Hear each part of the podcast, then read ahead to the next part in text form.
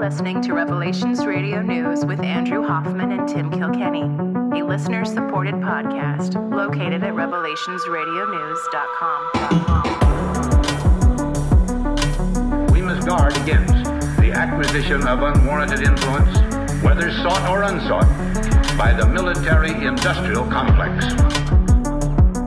For we are opposed around the world by a monolithic and ruthless conspiracy.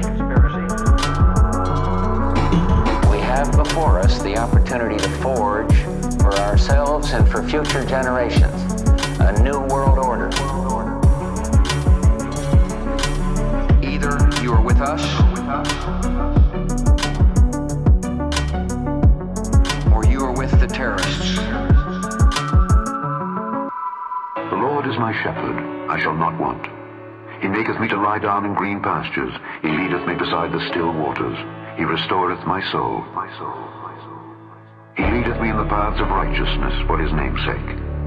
Yea, though I walk through the valley of the shadow of death, I will fear no evil, for thou art with me. With me. Thy rod and thy staff, they comfort me. Thou preparest a table before me in the presence of mine enemies. Thou anointest my head with oil. My cup runneth over. Surely goodness and mercy shall follow me all the days of my life, dwell in the house of the Lord forever. forever.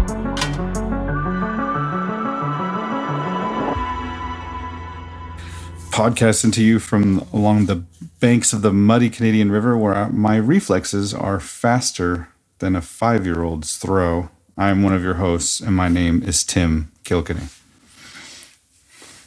And podcasting from Piedmont, Oklahoma, where the red flag warning has finally been lifted. I'm Andrew Hoffman.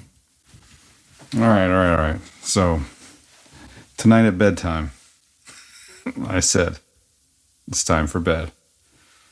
Five year old boy responds, No, it's not. I said, Yes, it is. Empty water bottle comes flying at my head. No. Oh. Almost like the Matrix. I like didn't think he was going to throw it, and then like saw it out of the corner of my eye. I was like, "Whoa!" it's coming right from my head. He's got he's got an arm on him. I'll, tell, I'll give him that. the uh, struggle is real. We've had a tough week here at this house. What's uh what's the red flag? No, the red flag's just the, you know, the high winds, fire danger. Even though we had rain like few days ago, but I guess the the panhandle is burning. Oh, okay. There was to. there was a fire down here somewhere too, not too long ago. I guess I missed it, but someone was telling me all about it. Yeah. You know, it's supposed to be a wasteland with nothing to burn, but there apparently there's stuff to burn. All right. So pet update. Uh, how is the cat? I pulled her off a different roof, so it's two roofs in two weeks. So I mean, the houses in your neighborhood aren't all exactly the same. Maybe she thought she could jump off of this one. Yeah. Well, she can. The, the backyard fence is like six feet tall, so she can jump up to the top of the fence and then jump from there to a rooftop. But she can't jump from the rooftop back to the fence, or she's afraid to.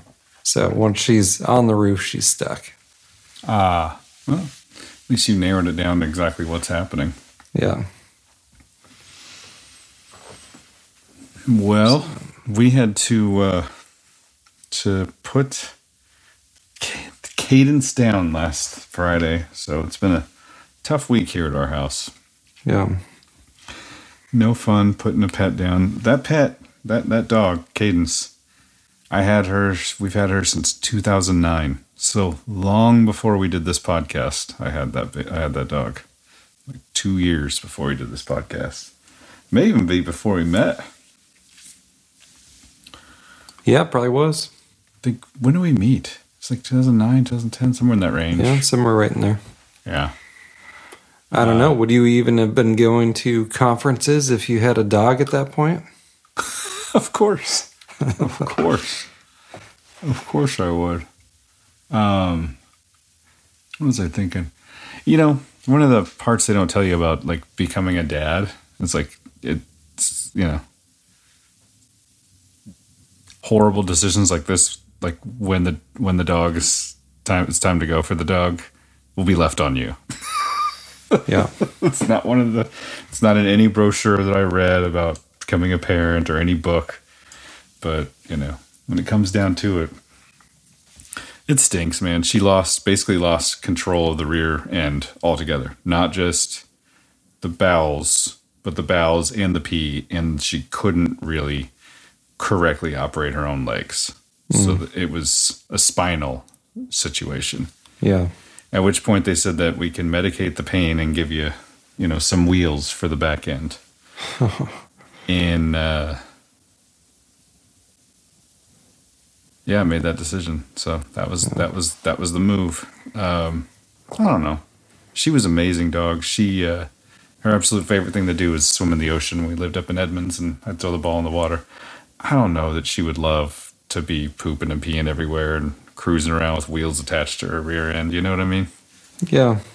So it was cool. We made the best of it. I went, I brushed her all out, brushed all her hair out, sat there with her. She couldn't really even stand up, just laid with her, talked to her, and then threw her in the car with my wife in like the back back seat, and then drove to McDonald's drive through. you got her some double double cheeseburgers. She ate, I think she ate, no, she ate two cheeseburgers, a chicken nugget, and some French fries. And then we went to the the vet, and they explained the whole thing, and many tears from all members of the family, except my poor one year old girl. She didn't quite understand what was happening, but when when her older brother started to cry, then she started to kind of put it together. It wasn't anything good. And then uh, yeah, they gave her the the little the little injection, and it was it was kind of interesting. She went like immediately, like they weren't even done injecting the stuff, and it usually they said it takes like a minute or two, but they weren't even done injecting the stuff. Like there's and she was gone. So the doctor kind of mentioned to me, you know, she probably says this to everybody. She's like, "Oh, she was ready to go." so I don't know. It was uh, it's been a tough week, man. Tough week. We did the best we could. We uh, dug her a little grave, and actually, I you know, there's like some charge. You want to cremate her. You want to do this. You want to do that, and I was like, "Can I take her? Just give them to me." Yeah. So I take her, brought her, brought her home, and and uh, buried her here on the on the property. That was interesting. Picked, you know, kids and my wife picked wildflowers and stuff, and dropped them in there with her, and we just did the best we could, man. I'm just trying to show kids how to exercise grief correctly and teach them about life and death in the best possible way I can. And that was that was kind of the move I came up with was we'll just we'll have our own little burial that night. And it was uh it was I guess was as good as it could be. but uh yeah, that's not not something I'd recommend. Zero out of ten would not recommend. Yeah. Well, and you don't seem excited that I'm offering you a free cat to help help get over the the loss of your dog. Andrew, I already have a cat. This, this one, you don't even have a lot of roofs around, so this is a good situation. I don't I don't know if she would last a week. She would either Oh, no. like figure it out and become, you know, like your barn cat, Yes. or she would be a goner yeah. quickly. quickly. Yeah. yeah, I got to get a wildlife cam set up out here or something. But there are there are many animals. Yeah, many animals. And it, it- to top it off, yesterday we're driving up the road. There's a cow laying down, dead, like near our house. So I went hmm. and knocked on someone's door. I said, "Hey, here's what's going on. I think I saw this cow." And next day, it's not there. So I don't know if it died or what. But it's uh, it's interesting. When it rains, it pours. In this house, we're learning about death this week. So it's a lot of questions. You know, we got to tell them, okay, so the body is isn't is, but the, she's just out there. It's like the body is out there. She is not in it. she's gone on to other places. So I don't know, man. Like again, nobody trained me for any of this. I'm just praying silently and just trying to act out the way that I think that I should deal with the loss of a family member, the grief of it all, and trying to explain it the best I can. It's a perfect example of winging it. Yeah, there's a lot of that's kind of the you know there's a lot of winging it involved. So if you if you're out there and you're like, man, I don't know if we should have kids. I don't know, you know, I don't feel ready. It's like, well, you're never going to feel ready. Yeah, yeah, like yeah. this is not. Yeah, There's no amount of ready. Yeah. This would have been a tough week without kids, and it's been. Uh, I think it is.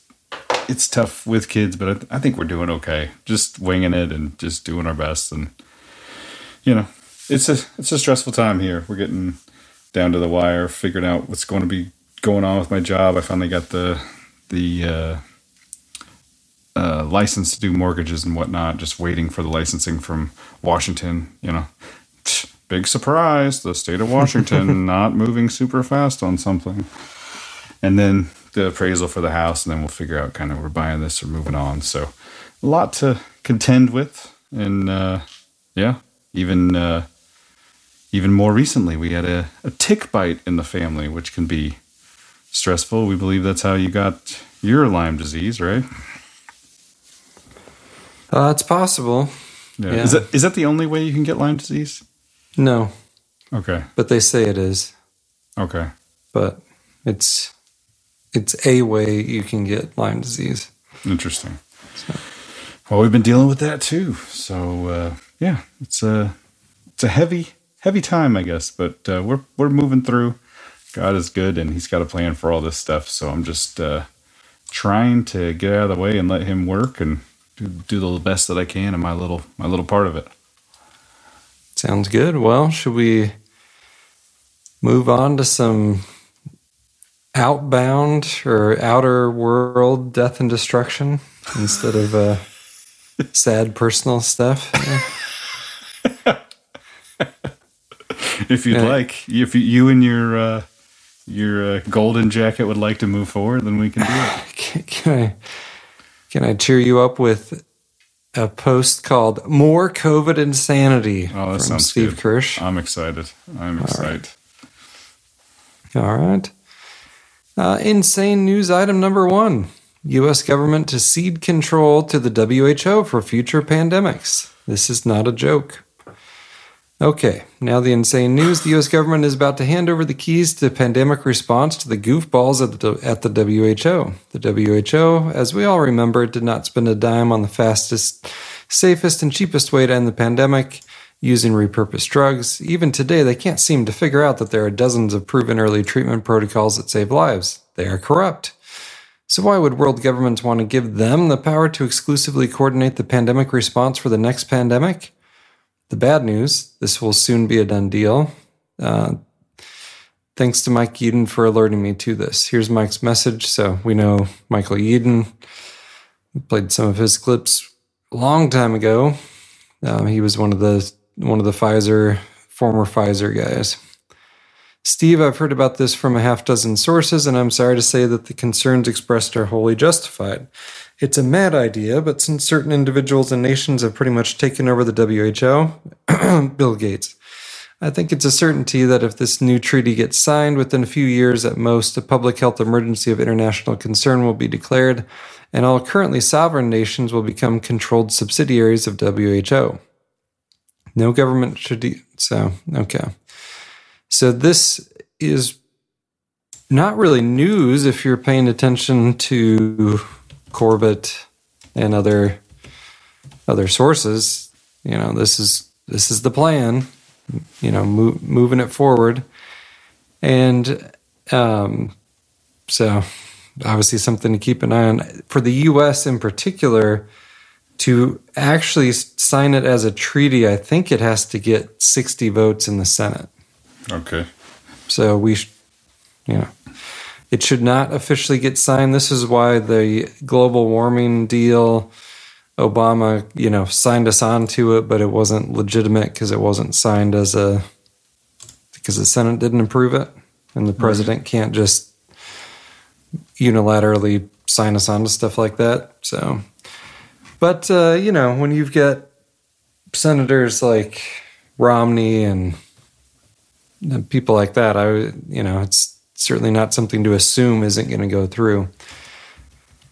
And then this uh, insane news item number two from Steve Kirsch Canada locks up 81 year old doctor for 25 days in a psychiatric hospital because he said the vaccines had bad side effects.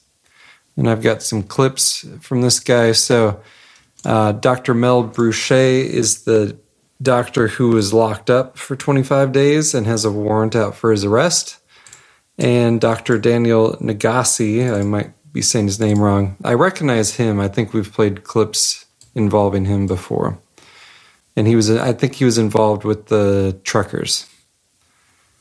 But uh, yeah, let's, let me see what I got here. Let's do the Dr. Nag- uh, Nagase tells Dr. Bruchet's story.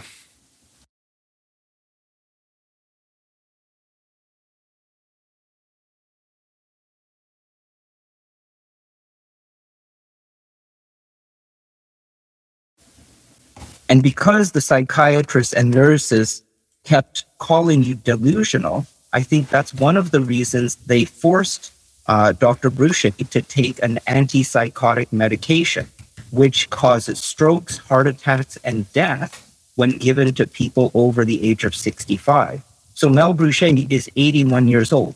And yet, despite knowing this, over and over again for the about the last five days of your confinement in the psychiatric facility, they forced this medication on you, calling extra security to threaten you physically if you didn't take this medication, even though the doctors knew this is a dangerous medication in someone your age. And then, you know, on top of all that, there's the the constitutional violation where they restricted your access to the phone, would not allow you to call friends and they severely limited your access to family members. They even um, they even stopped Father Augustine, your priest, from coming to see you after Christmas. So this is really this is inhumane treatment. So his his crime. Uh, so they they say you're claiming that the vaccines aren't safe and effective. That means uh, you're insane and you have to take this dangerous medication that someone who's 81 year, years old, uh, in particular, shouldn't be put on that medication. So he doesn't want to take it. And they they lock him up, and then um, I'll just we'll just play the next uh, clip, which is uh, Dr. Bruchette or Bruchet, I'm not sure which one it is. He says both, but uh, warrant.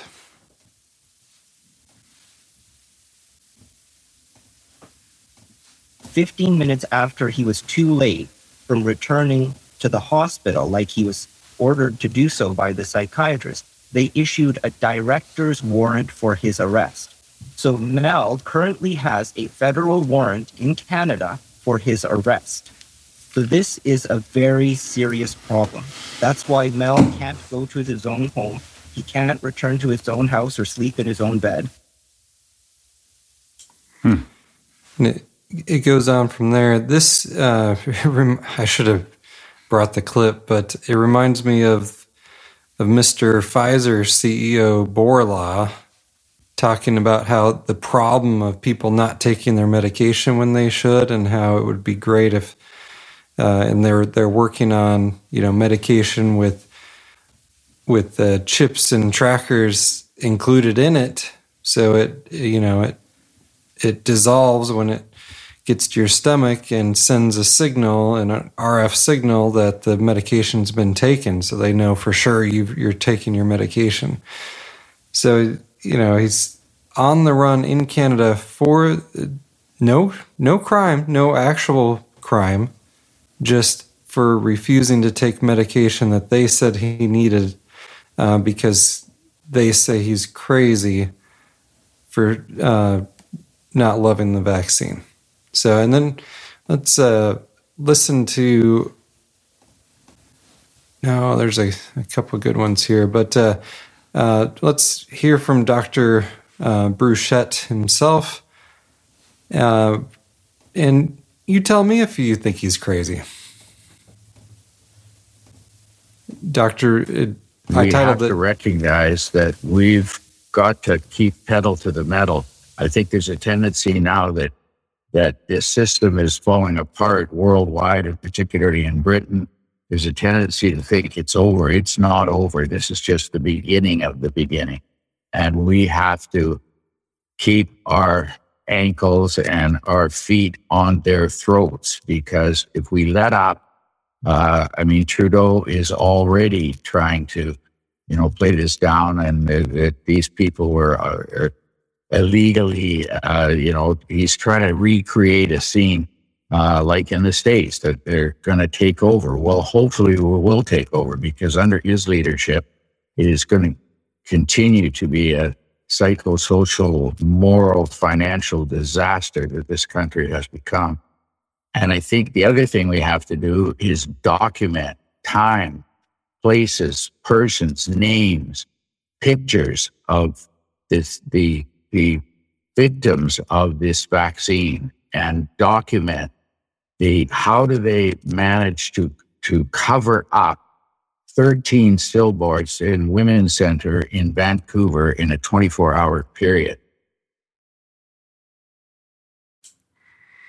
13 stillbursts in 24 hours is he he must be crazy to say that's not normal That is something. That's.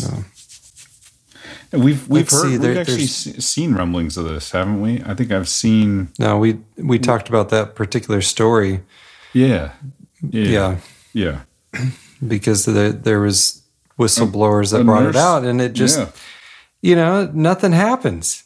Yeah. it's just still oh it's so weird. There's a you know some weird blood clotting thing and some weird heart attack thing. And i don't know maybe it's the maybe it's christmas trees. Maybe it's referee whistles. Maybe you know and it just you know in in an insane world the sane people are called crazy. And that's this is if you if you read um, you know gulag archipelago this is exactly what the soviets did. They defined normal thinking critical thinking as insanity and would lock you up for it. And they would you know they had quotas of people they needed to put in the the gulags and they would just you, could uh, you could confess and it they might not lock your family up you know so you you had people like trying to confess to stuff they didn't know what they were confessing to Hmm. you know and it, it How didn't far? matter how- did you read the whole thing already, or? yeah yeah Oh, I didn't know that. You already finished it. yeah When did you When did you finish it? When did you read read that? 'Cause remember back we talked. when we started reading it oh, back okay. I'm still making my way through it. So yeah yeah. Yeah, it doesn't paint a super rosy picture. It's kind of funny you called it Gulag Archipelago. yeah but Anyway, I didn't mean to get us off topic, but they get you for thinking normally, yes for being sane, yeah for calling out the obvious. And this this last clip, um, this is the other the other doctor, Doctor Nagassi, on judicial notice.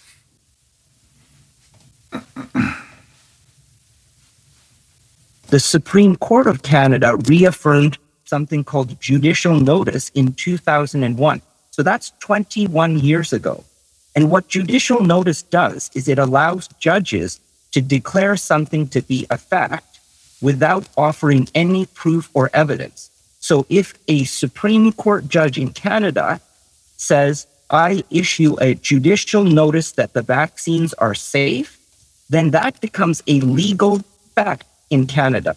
The judge doesn't have to give any proof or evidence that the vaccines are safe. All a judge has to say is, I declare this a judicial notice that vaccines are safe. And from that point on, no evidence can be presented in court otherwise. Hmm. Wow. So that's a, you're defining crimes into existence. Wrong think, you know. Well, what do you mean they're not safe and effective? They're by definition safe and effective, just because we say they are. Yeah. So this is.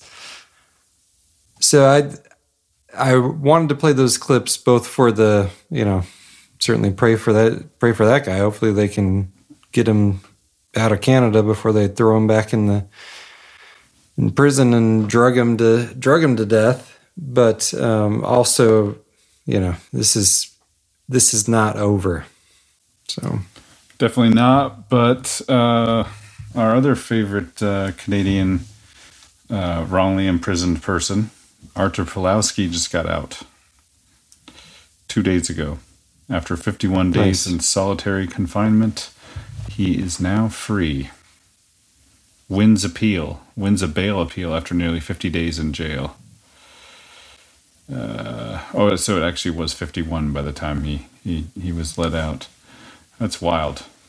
Wild. Apparently, saveartur.com refers to Rebel News. They have a whole section for him. So, nuts. Well, that is good news, but also it's, you know, I mean, they even made us basically forget about it. I didn't even know he'd been released. I didn't know he was still in in jail. I mean, that's the power of propaganda. They can make you think about whatever they want to make you think about, and we forget about stuff you you know that we were paying attention to. I don't know. It's a it's kind of messed up, but good job catching that. Tim. Yeah, no worries. The uh, when and the, the Canadian trucker stories pretty much disappeared from existence. I mean, are they still in Ottawa? What happened with that? It kind of just they started freezing bank accounts and then they unfroze them, and now everything's normal. We're just supposed to move on and forget about it. Yeah, I got my Give Send Go donation refunded, but they didn't refund all of it. It's kind of strange. You donated to Give Send Go. For the Canadian truckers, yeah, it's oh, like Oh, put, man. put me on that list. buddy. I did. I did it to get on the list. buddy. I don't want to. I don't want to have to end the our partnership of these many years so soon. But I can't believe that you would give to the wrong political organization. this is unbelievable. You're lucky you didn't get our PayPal account suspended. Oh, that's right. That's your goal. I forgot. Yeah, that's when there are much Become- bigger, much, much, much, much, much bigger names than us who haven't had their PayPal account suspended. Because don't forget, PayPal likes making money. Yeah, yeah, and the two biggest podcasts influential that we listen to both still run on PayPal. yeah, and uh, PayPal has some. Elon Musk. That's where. Well, not the first place he made his money, but uh, made a lot of money with PayPal. PayPal and Fleabay, eBay. Because So PayPal now- was a spin off of eBay, wasn't it? Fairly similar. Yeah. Uh, I don't know. I don't know one way or the other. But there was he Elon.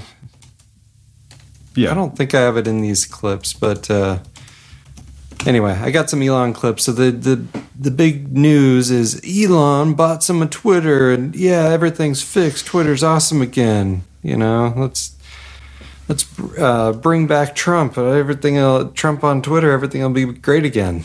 So you might sense some sarcasm. well, Um, I don't even know what to say. I mean, there's so. This is such a strange one. Oh, black helicopter flying over. if this cuts out, then we'll know why. yeah, Um, can you hear that? yeah. Wow. That's loud, isn't it? It's like Yeah. right right over the house. I think they follow the river up the follow up the river sometimes. But anyway, um yeah, I don't even know where to start with this with the Elon thing because it's funny to see people excited, but it's also confusing.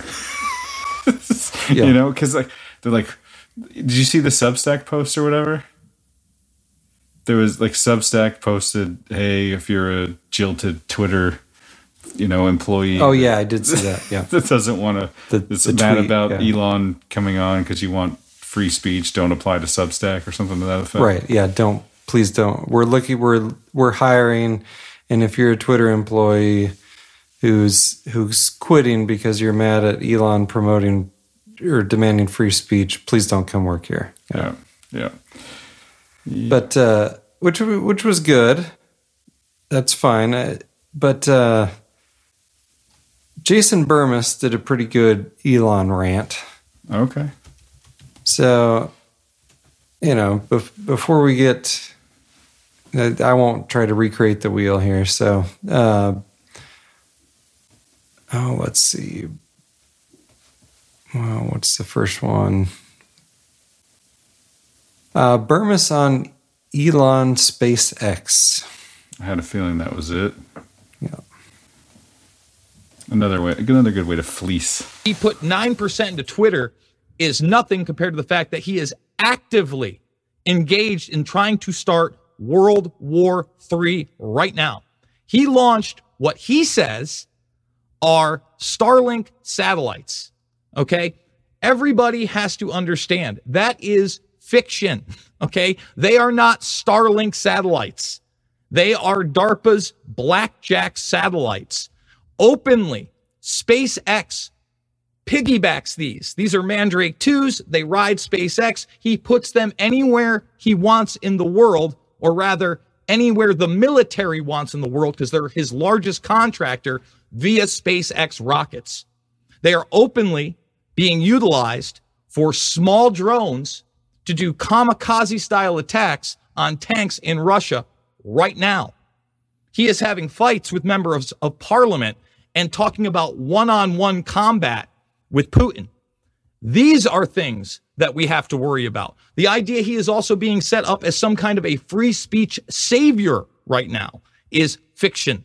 Okay. He is not doing that whatsoever. And we have to start acknowledging that. Like, I see people worshiping this guy.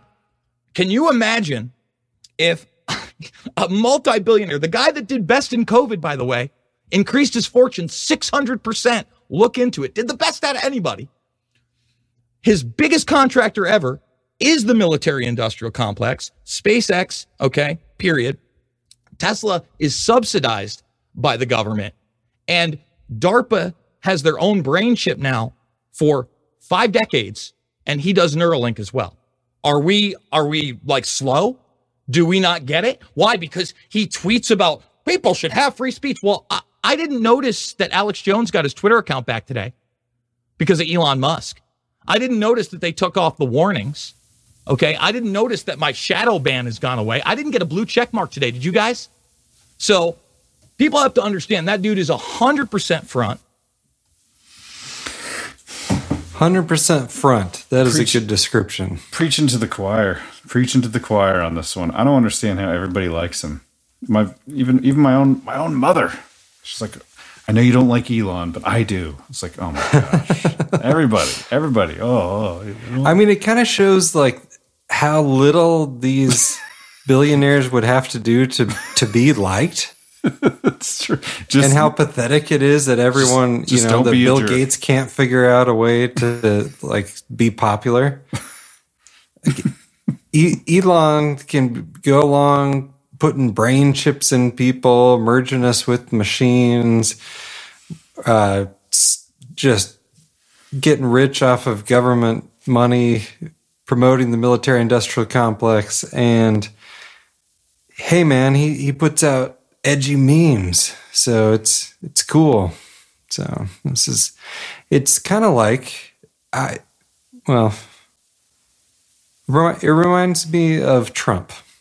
So let's, uh, let's take a quick Elon break and play Trump on his greatest achievement, self described greatest achievement, greatest investment. Let's hear it.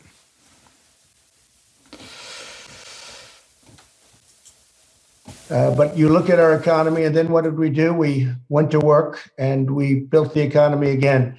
We built it a second time, and I left, and uh, the Dow and everything else was much higher than it was before. And I think very importantly, there are some people that say my greatest achievement was getting the vaccine because the vaccine was said to uh, take three to five years, and most people said it wasn't going to happen. And uh, whether it's Dr. Fauci or anybody else, they all thought it was going to take a long time. And uh, we had a possibility of having a 1917 Spanish flu result where perhaps 100 million people would die. And the vaccine saved them. And I also, and you probably heard me say this at least a little bit, don't say it too much, but we made maybe one of the bets, best bets in history because we bought billions and billions of dollars worth of the vaccine by saving time uh, long prior to knowing whether or not it was going to work. Now, I had an idea it was going to work. I'd meet with the drug companies. I put tremendous pressure on the FDA. If you interview them, they will tell you we don't like him. But if they liked me, it would have been three years, five years, and probably you wouldn't have a vaccine. They were very bureaucratic. They were very slow. Uh, they have their likes and their dislikes of drug companies, certain companies. You saw that with Johnson and Johnson when they did a pause, which was a very bad thing that they did in terms of getting the vaccine out. But the pause for Johnson and Johnson was not good, and you see the way they deal with Pfizer and others uh, much differently. But uh, I put a lot of pressure on them.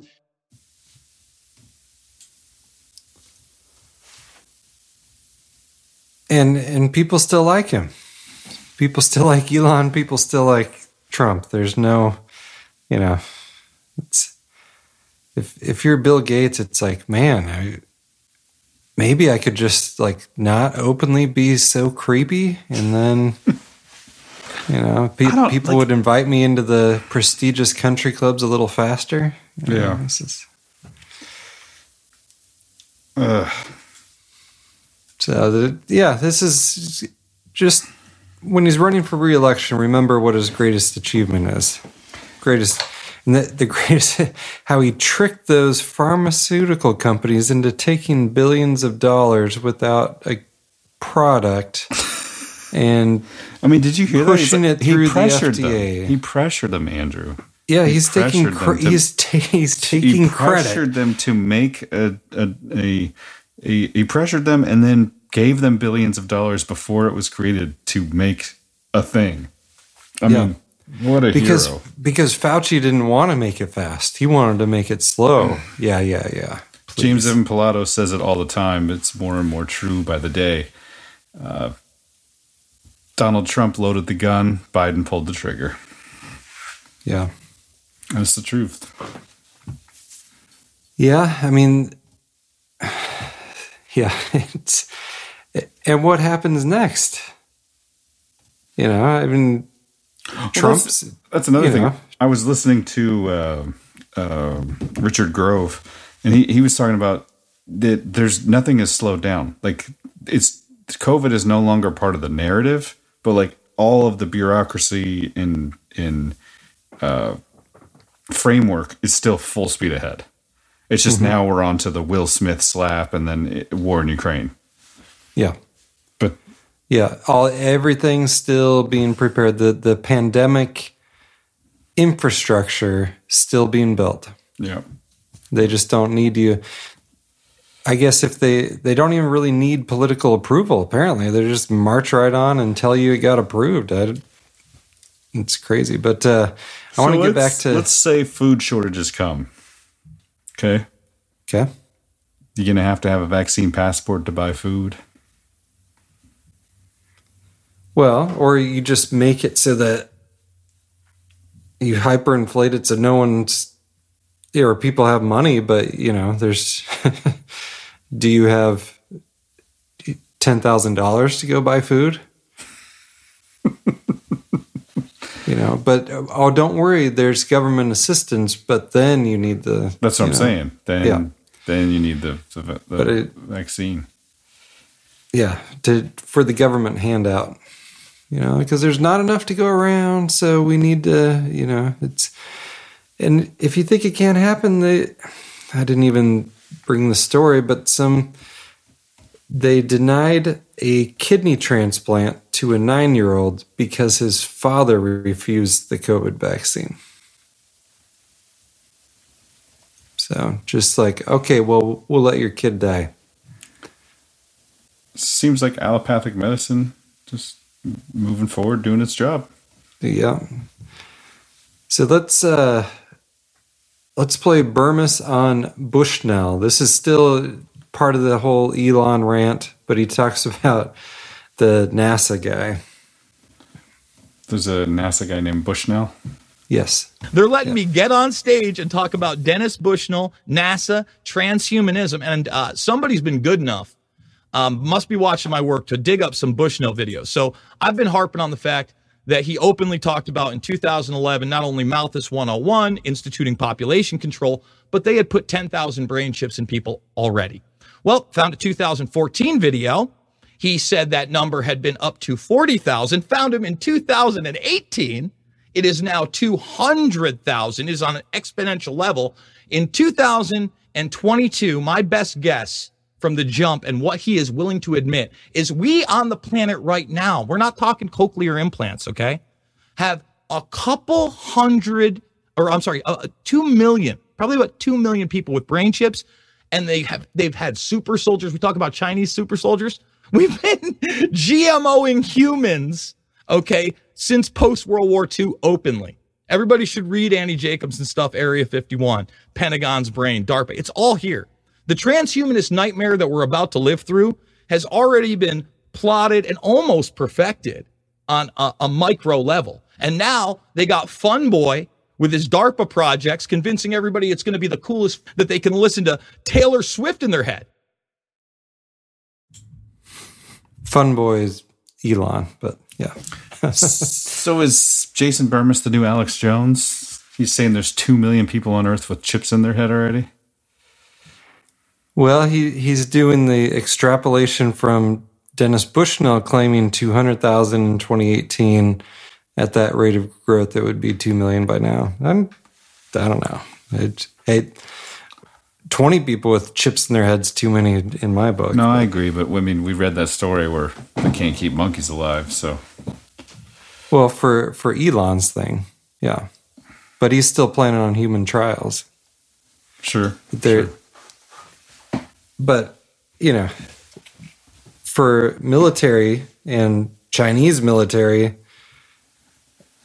you know, if they want chips in your head, chips are going in your head. Hmm. Yeah. So, yeah. there's no qualms about putting the vaccine in. So it's, I don't know, same same sort of deal, but the, the same transhumanist agenda. But this last uh, this last clip, it's like I I thought for a brief second. Wait a second, is Bermas calling? Is Bermas a closet flat earther? But no, he he's most definitely not. But I thought this last uh, Bermas clip was good here. I don't trust him because all of his money. Listen, man, the electric car has been around for 30. How many times did they knock out other or businesses? Not. Why did they let him not be profitable for over a decade? How did he get the military industrial rocket con- contracts? We're not going to the moon. We're not going to Mars. That is fiction. if you listen to the insiders, even the, openly, the head of NASA, since the Gemini project, he's been around. His name is Dennis Bushnell you're not watching my videos on them, I would encourage you to do so. We're not sending people to these places. We're sending the robots that can do everything the people can do cheaper and better.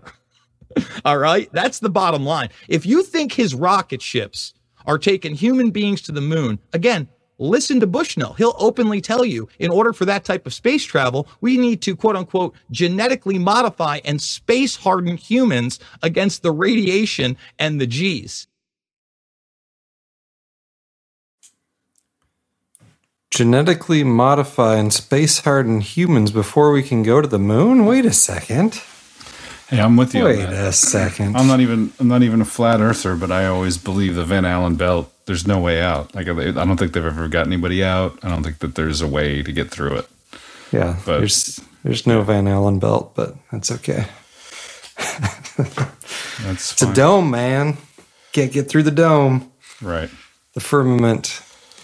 But uh, this so I, I put some links in which will will be in in the notes bermas talking to corbett about uh, about bushnell and, and some other stuff but then i also found um, an oldie but a goodie from Mr. Corbett. All hail Elon's Martian technocracy.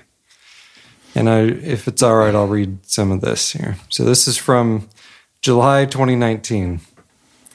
Imagine being the real life Tony Stark, a billionaire, jet setting tech whiz playboy who's developing the multi billion dollar rockets that will not only privatize space travel but help get humanity to Mars. And imagine you announce the whole thing on Twitter with the big splashy Occupy Mars picture of the red planet. And there's the Elon tweet Occupy Mars, only to be told that you posted a picture of the moon by mistake. A red hued blood moon, to be sure, but the, but the moon nonetheless. How embarrassing. Luckily, the cool billionaire tech guru who's selling electric cars and building underground hyperloops and rescuing Thai children from caves, remember that one? And selling Not a flamethrowers to raise some money on the side took it exactly how you'd expect he would by tweeting a couple of laugh crying emojis and a hearty Moon too. What class? But then, then again, what would you expect? Or would you expect anything less from the man whom Wernher von Braun predicted would be the future leader of Mars? Of course not. So Elon Musk was predicted by Wernher von. There's a link. I won't click through it right now, but Corbett always links that stuff. Uh, what many may have missed in the back and forth about the Moon Mars gaff, however, is another tweet Elon Musk made about the scheme. Granted, this one is not quite so exciting to the general reader. Accelerating Starship development to build the Martian technocracy. The Martian technocracy? What's this? More whimsy from everybody's favorite mega rich tech geek? Sadly, no. In fact, what Musk supporters might not know is that he has a very real family connection to the actual historical technocracy, Technocracy Inc. movement and political party, which might help explain Musk's outlook, his rise to prominence, and some of his wackier, not to mention creepier ideas on the eventual merging of humans and machines. So that's, I've got to pull it up in a different browser because I'm not signed in on this browser. Just a moment here. You you got any any thoughts on this one? Uh, it's good stuff. I think that uh, his whole Occupy Mars was uh, quite the quite the moment. I think shortly after that's right when he went on Joe Rogan. You know, he's all smoking weed and he's one So of us, cool, man. man. He's one of us. So, all right. Um, for the three or four people out there who had never heard of Elon Musk before, the bullet points. Born in Pretoria, South Africa in 1971 to Errol and, and Maye Musk, and the maiden name was Haldeman. A computer whiz kid who taught himself programming at the age of 10, moved to Canada in 1989 and in the US in 1992 to study economics and physics at the University of Pennsylvania. Went to Stanford to earn a PhD in energy physics, but dropped out after two days. Started Zip2, a software company at the dawn of the dot com boom in 1995, and sold it to Compaq in 1999, personally pocketing $22 million on the deal. That's where the story becomes more familiar.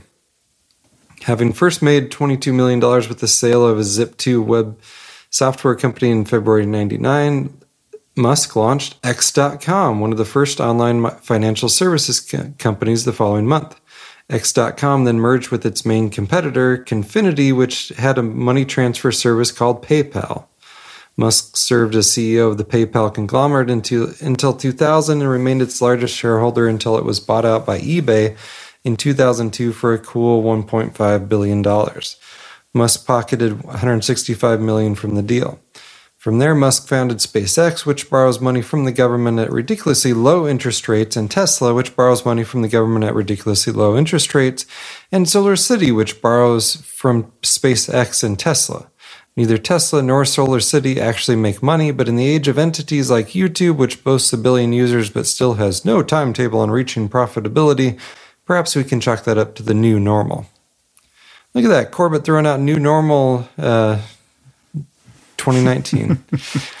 As Market Slant noted in their expose of Musk's three way government sponsored arbitrage scheme last fall, Elon Musk now has two companies that do not make money, Tesla and Solar City. He has one that makes money from prepayments for services yet to be given, SpaceX. All And are financed forget- by the. Don't forget Tesla too. For a long Yeah. time, they were doing the pre-orders for cars that Mhm. wouldn't be delivered for four years. All are financed by the US taxpayer at ridiculously below market rates. The table is now set for financing using inflated currency, sound familiar, in the form of Tesla stock to get real cash in Mr. Musk's pockets. More recently, Musk has become known for his, shall we say, eccentricities, like when he called British diver Vernon Unsworth, who helped in the Thai cave rescue of 2018, and who, yeah, and who dismissed Musk's ham-handed attempts to help in the rescue as a PR stunt, a pedo guy, or when he falsely tweeted that he was taking Tesla private and had funding secured or when he started selling flamethrowers to fund one of his business ventures, but renamed it not a flamethrower to help ensure it would sail through customs without being confiscated, or when he smoked marijuana on the Joe Rogan podcast, with 6% of Tesla's share value evaporated in one puff of smoke. To his fans, all of this merely adds to his mystique. He's just a fun, unpredictable guy who knows how to generate publicity and make money. However, as even his fans are forced to admit, this does mean he oversells and underdelivers on every project he ever announces. Production of actual working Teslas is consistently short of expectations, and whistleblowers have revealed that the production process itself is a hot mess. We've talked about that in the past. His grand vision of a futuristic New York to DC in 29 minutes Hyperloop quickly devolved into a normal car tunnel, and his private space exploration company, private in quotes, uh, is the recipient of billions of dollars of taxpayer money. His tiny contribution to Tesla's $2.8 billion capital raise this year uh, shows that he's either not confident in his own product or too far in debt to make a significant in- investment. But to his supporters, these failures are just signs that Musk's genius is constantly pushing him beyond the boundaries of the current technology. His, his detractors have a simpler explanation. He's a con man. But if he were only a con man, that would be one thing. The problem is he's much worse than that. As I also noted in my BrainChip article, Musk is like Beelzebub, popping up every time the worlds of government funding, military research, and Bilderberg technocrats collide. When our good friends at DARPA hold the robotic challenge, Musk is there. When the World Government Summit convenes, Musk is a star attraction. Need someone to pimp transhumanism? Musk is only too happy to explain the potential dangers of AI and to present his solution. We must merge with the machines so that we're not irrelevant when the robots take over. And oh, yeah, he happens to have a company that's working on the first neural lace mind machine merger technology, yeah, Neuralink. Yes, whenever the globalist fat cats meet to discuss technocratic ideas for the future, it's a safe bet that Musk will be within spitting distance. But the part of this story you may not know is that Musk's technocratic pro- proclivity is not just a happenstance of character, it's in his genes. You see, Elon Musk is the grandson of Joshua Haldeman. Never heard of Joshua Haldeman? He may not be remembered today, but he was a notable figure in his day. An American by birth, Haldeman moved to southwest Saskatchewan in 1906 at the age of four. During his eventful time in the Canadian prairies, Haldeman helped found the province's first chiropractic, association. He waged a public health campaign against Coca Cola, and depending on whether you trust the Canadian Chiropractic Association or the Financial Times, he was either the research director or the party leader of the Canadian branch of the Technocracy Party, or maybe both. As I've discussed on the Corbett Report many times now, technocracy was a social movement, philosophy, political ideology seeking to construct a system of scientific control over society. In the technocrats' vision, which gained widespread traction with, with the public in America and Canada in the 1930s, the world would be divided into regional units called technates, which would be run by technocrats, scientists, engineers, economists, and others with specialized knowledge of specific technical technical fields. According to this ideology, economic and thus societal and even geopolitical turmoil could be eliminated if the technocrats were given control of the economy in all its aspects, from manufacturing to retailing to the currency itself. And then he goes on goes on from there. I read most of it. You want me to finish it? We're almost done. Might as well. The idea was ludicrous. The type of technology that would have been re- required to properly administer this technocracy, technology for monitoring every industrial process, every product, and every transaction in the economy in real time, simply did not exist when the idea was first conceived. But that didn't stop the technocrats or the visionary leader of what became Technocracy Inc., a fully fledged movement political party cult, complete with a uniform, a well tailored double breasted suit, gray shirt, and blue de- necktie with a monaded insignia on the lapel, and a mandate to salute the movement's leader on sight. As viewers of Why Big Oil Conquered the World will know, that leader, Howard Scott, was a charlatan and was quickly disgraced when it was discovered that he had padded his resume by and falsely claimed engineering credentials he did not possess. But while the technocracy movement might have been set back by the fall from grace of its charismatic leader, the idea itself never fully went, to, went away. The Canadian branch of the party, meanwhile, gained enough attention to be banned in Canada, where it was feared this subversive organization of revolutionaries were conspiring to overthrow the government. This caused the disillusioned Haldeman to give up on Canada altogether. He packed up his things and moved his family to South Africa, which is where his grandson, Elon Musk, was born. This connection is not just tangential. It tells us something about Musk's roots and his vision, and it tells us that when he says he is preparing to build the Martian technocracy, he's not using the word in a careless way. He knows exactly what it means. As the Financial Times notes, maybe technocracy will finally have its day appropriately enough on Mars. Let's hope not. But first, we have to convince Musk's supporters of why the creation of a technocracy is a bad idea. Good thing there's a handy dandy documentary on this very subject that you can show them for free. So, why big oil conquered the world among among others there.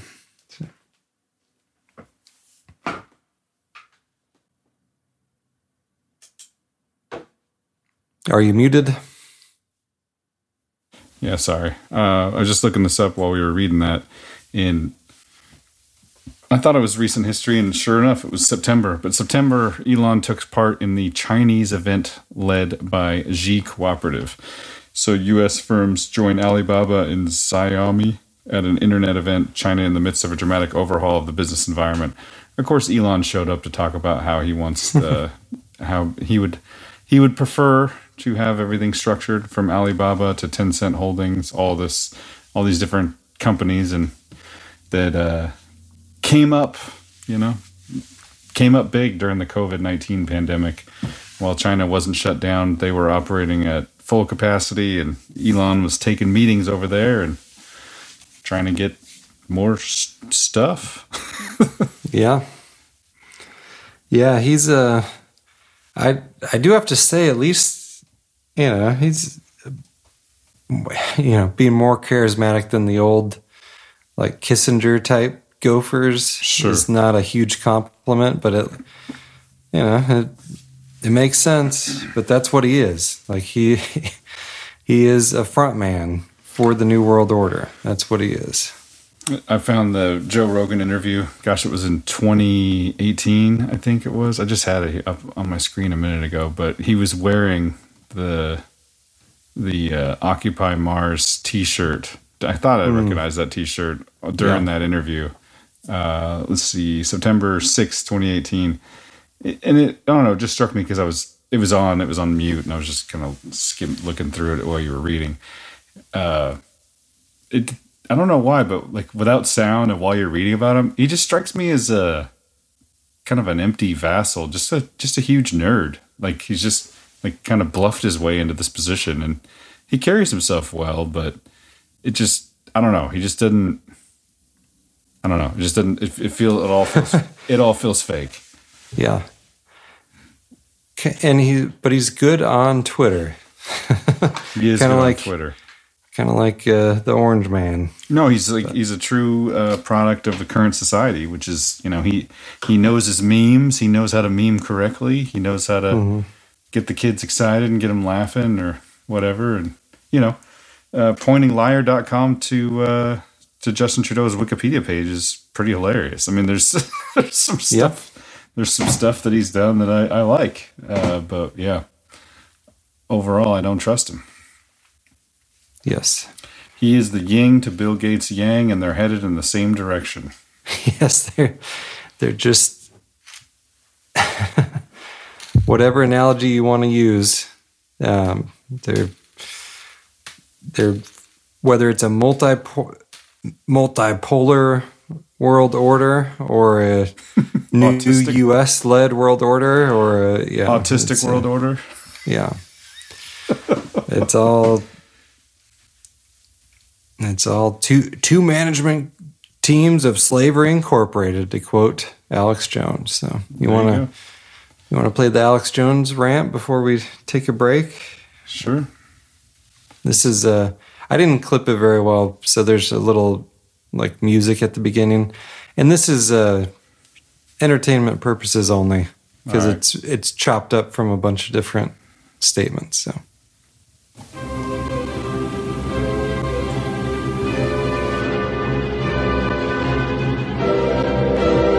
I want every Israelite firstborn male dead, and I want them dead now! Kill them now! They're too powerful! They pull out daggers and worship Satan psychotically massacre people. And all these men stronger and smarter than me, you won't ask God in! You won't ask God to take over! You won't ask to fight! Because you love the devil! Because you're so big! You're so tough! You're so powerful! You're gonna them get injected with deadly vaccines. You're gonna let them eat GMO. You're gonna let them die of cancer when they're 10 years old. Cause you're a real man. It's, it's Satan time. They're demon possessed. They're the hell force. They've got your kids. They already conquered the country. Just attack. Start raping everybody. I know I'm the bad guy. That's what they want to do. Yeah, they're doing it to kids. Wake up! Where are the men that stand up and say no to them? Because you're not. You are cowards, and you let those psychotics have your children. Your planet is ours. We are out in the open now. That your children belong to us. I mean, this is full-on satanic attack.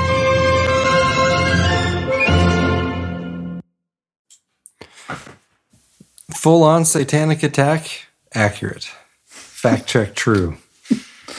Uh, about submitting your kids to uh, to them. Uh, more on that after the break, but uh, let's let's go ahead and thank some folks. As you, you may have noticed, we are not taking any ads for this show. I will not be talking about how soft MeUndies is. what's, what's some other ones? Come on, hit me with another like always on a podcast ad. I don't. I I try to stay away from the podcast with ads. Me, I, I agree. Me too. SimpliSafe. Simply Safe is another one. It was always. I know him from Adam Carolla because I used like Adam Carolla. He's definitely not the Podfather, but he was leaving radio and going to podcasts early on, so he did a lot of the ads and reads and stuff during it because you know he didn't know about the value for value yet. But anyway, uh, I was uh, kind of off topic, but I was jilted. I was uh, uh, jarred by the propaganda report this week. Did you check it out at all? Oh, how they have horrible ads spliced in constantly now. Yeah. Yeah. So I maybe they don't have that for the paid version. Is that how they're doing it? I think so. I, I hope so. I hope if you I choked through. you don't. I, I choked through the first one, and then I was like, okay, cool. And they started kind of having an interesting conversation that I wanted to, to listen to, and then right in the middle of them talking, it cut to uh, Discover. Discover Bank really cares about you. You have a Discover card. You can do this, this, and that. And I was like so disgusted, I, I shut it off. like, I, I'm the, I don't want to listen to a, a ginormous bank ad in the middle of my propaganda report. Like, here's the propaganda report, and here is Now it's some- propaganda. Yeah. here's some propaganda from one of the biggest. Brought to you by propaganda. There's some propaganda from one of the biggest banks in the world, Discover. It's cool. Sounds yeah, sounds she's. I heard Monica kind of explain, or I guess, kind of defend it, but you know, it's a. I- I get it. Everybody's got to eat, but it's it's not cool. Yeah, they got a. So she's in. She's hurting for money. No, I mean she was just saying, you know, she told them like no pharma ads and like some other they let her like say what couldn't be what ads weren't allowed, but you have to like disallow whole categories. So people got mad because there were roundup ads. I'm like, yeah, for good reason. it's like the worst poison merchants. Yeah. Anyway, it's uh yeah, we didn't go that way. We we we decided to, un, to just unlike uh, unlike No Agenda, who says vow of poverty, which means like a couple hundred grand a year. this is the actual uh, vow of poverty podcast. There. I mean, I don't. want- I don't mean to defend. Make a make a uh, habit of defending them. But I mean, if they were in media, they probably would get paid a couple more, or a little bit more than a couple hundred thousand a year. I mean, Are you, are you they- implying that the the best podcast in the universe is better than our podcast? In I am not implying that. As a matter of fact, I have a story for you. I'm glad you brought this up.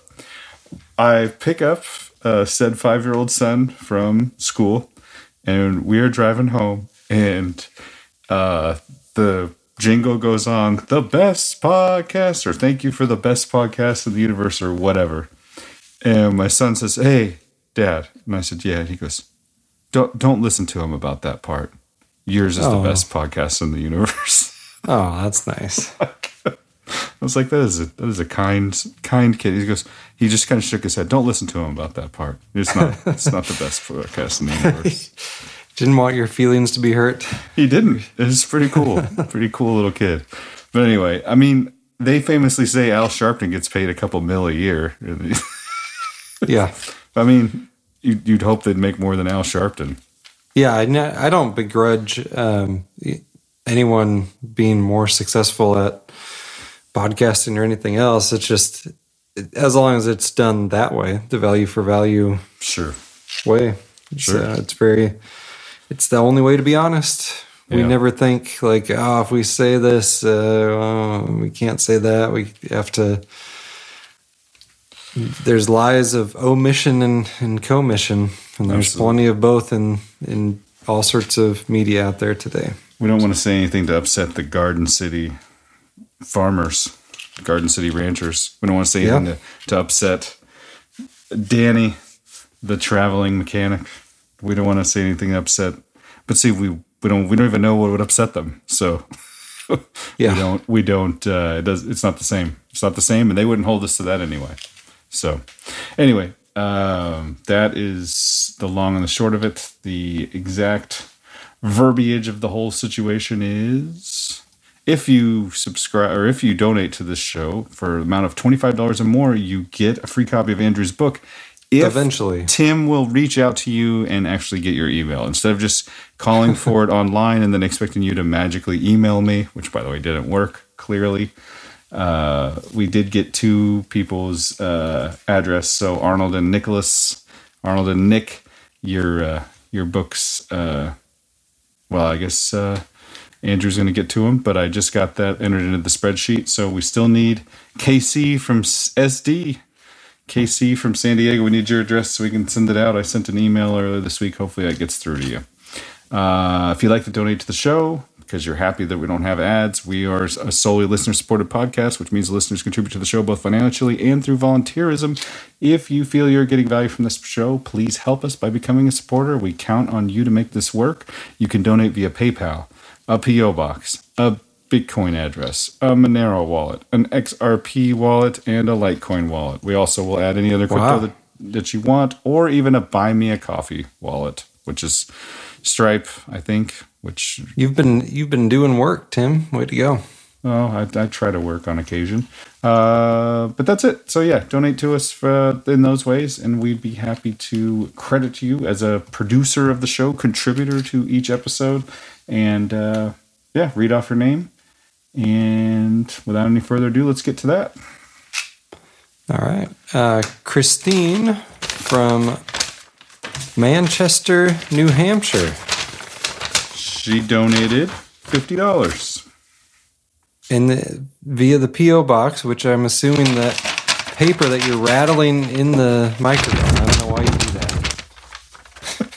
To annoy you, mainly, Andrew. To annoy you. and me and everyone else. All right, you go ahead and read it. Hi, Tim and Andrew. Thank you for your analysis of all things crazy and evil in our present world. Your light but insightful banter helps keep me informed, but also grounded in faith in God. I often sit in my New Hampshire home office and stare at the chemtrails out my window while I slave away buying and selling microchips. Yes, the horrible chip industry. There is no end to the shortages in sight. It's refreshing to know that I'm not the only one watching the skies with skeptic eyes. I just wish they'd stop trying to kill us in oh so many ways. Anyway, I uh, enjoyed Andrew's book, a quick and informative read, which I digested in over a weekend while at my uh, favorite beach summer or favorite beach last summer. This is just a small thank you for your show and your efforts. Don't stop. Uh, keep bringing the info, and may God bless you both and your families with health, food, and fuel. So it sounds like she already read the book. Mm-hmm. Does she want another one? You have it listed that I should be sending her one. Yeah, I just changed it. Just changed it on the fly because uh, apparently whoever is in the back office today did not update that. did did not read the note. Okay. Did, did not read the note before entering that in. So, well, thank you very much for that donation, Christine. Uh, we're yes, yes, and it, more. Uh, both the New Hampshire report was interesting, and the uh, chip industry report also interesting. So, yeah, keep bringing the boots on the ground reports. We like those from anybody. Yeah, and I'd I'd be curious if she is buying the the Free Stater the Free State project if that's working out for New Hampshire or not doing much or what. So okay. Next up, we have to the PayPal Syra. She is from Reno, Nevada. Uh, Matthew from Burlington, Ontario. So Syra, this is her subscription of five dollars. Matthew's subscription of seven dollars a month, and then of course, drum roll please, of course, Mr. Danny from Medford, Oregon, came in with twenty five dollars. Autumn from up there in Snoqualmie, Washington, not too far from where I used to be, came in with her monthly five dollars. Kyle as well. Uh, Kyle from Newton, Massachusetts, came in with his monthly ten dollars. And then, so the beginning of the month, we, we get a lot of the subscriptions. We want to thank everybody for that. Wish, you know, if everybody subscribed for a dollar, two dollars, three dollars, that would help us out quite a bit. Uh, but last but not least, of course, not least, big uh, VIP of the show, Mrs. Joy uh, from Nashville, Tennessee. So I probably could say her name. I don't know that she'd mind, but uh, yeah. It, her, I could probably say her full name. I don't know that she'd mind, but she is VIP of the show as being Tom Bionic, uh, former guest on the show, uh, his wife. Yes. And future co host of Tom Bionic's next podcast. yeah. Yeah. Once we once we talk them into doing it. So Tom Bionic is trying to start up a new podcast. That that much is clear. I, I do know that for sure. So, who the ho- podcast host will be is is uh, not decided yet. So anyway, uh, any anything else we need to add here? So it looks like we'll get two books out. We're waiting on the address of another, and we can cancel this other book because she has already read it as of last year. So, yeah. Well, thank you, everybody. Thank you for supporting episode 271. Yeah, holy cow. I forgot. We I should go back and listen to episode 200. Have you listened to it recently? You never listen to podcasts, but I should go listen to episode 200 because we made that episode all uh kind of a no agenda idea of kind of review the basics for new people that had joined and then they, we could refer to it. So, I should uh I should check that out, see if that's still something that we should have people check out. if it is still valid. I think it's probably still valid, but I don't know. You, you talked uh, about parenting on the fly. We kind of podcast on the fly. This is not. I'm not aware of a, a mission statement other than like, you know, we're, we don't do advertising stuff. It's, I mean, you wrote our mission statement, Andrew. Well, We take a sarcastic view of the news. Yeah, this podcast takes a skeptical and sometimes sarcastic view of mass media and government propaganda. We sift through alternative, mainstream, and firsthand news sources to try and figure out what is actually happening. We don't find any of the current wars or many of those in history to be anything more than aggression disguised by blatant war propaganda. We also emphasize health issues, especially the de- deleterious effects of GMOs, vaccines, prescription drugs, and the rest of the eugenics agenda on our lives and the lives of those around us. Most importantly, we examine how the pseudo reality we are fed through mass media contradicts the way the world is accurately described in the Bible. It's we're never going to have a megachurch with that wordy of a mission statement. It needs to be like pod.cast. You know, that's uh, I, I may be referencing an Oklahoma City megachurch or or three, but talking about Life Church. Life.church. It's funny you bring that up because last week or a week before, you kind of laughed at me because I said I read my the Bible on my phone. You're like, oh, I couldn't imagine reading my Bible on my phone. And come to find out, that's how most people read their Bible, Andrew. Oh yeah. Yes, yes, because it's convenient. It's in your pocket. You have it right there, and you can get it to remind you to to read, or it gives you a verse of the day. And I don't know. I found it to be extremely helpful. But it's made by Life.Church. They're the one that made the app in the in the first space, and it has over a billion downloads. Have you seen that? Wow. Yeah, like, and they're saying that it was uh, a huge game changer for um, missions overseas because you wouldn't have to bring a physical version of the Bible if you could get the app onto their phone. Then they, they can be discreet about it, right? Like you can't. Right, yeah. You and I, you and I live in a Western world where we can, you know, grab a Jerusalem Bible, you know, the size of a dictionary and you know walking around and nobody really cares but in other countries around the world where it's not so happy not so easy uh, but yeah no not a billion i apologize 500 million app installs That is But- still a lot. it is a lot. It's available in over 60 languages. It's a, been a game changer for missions.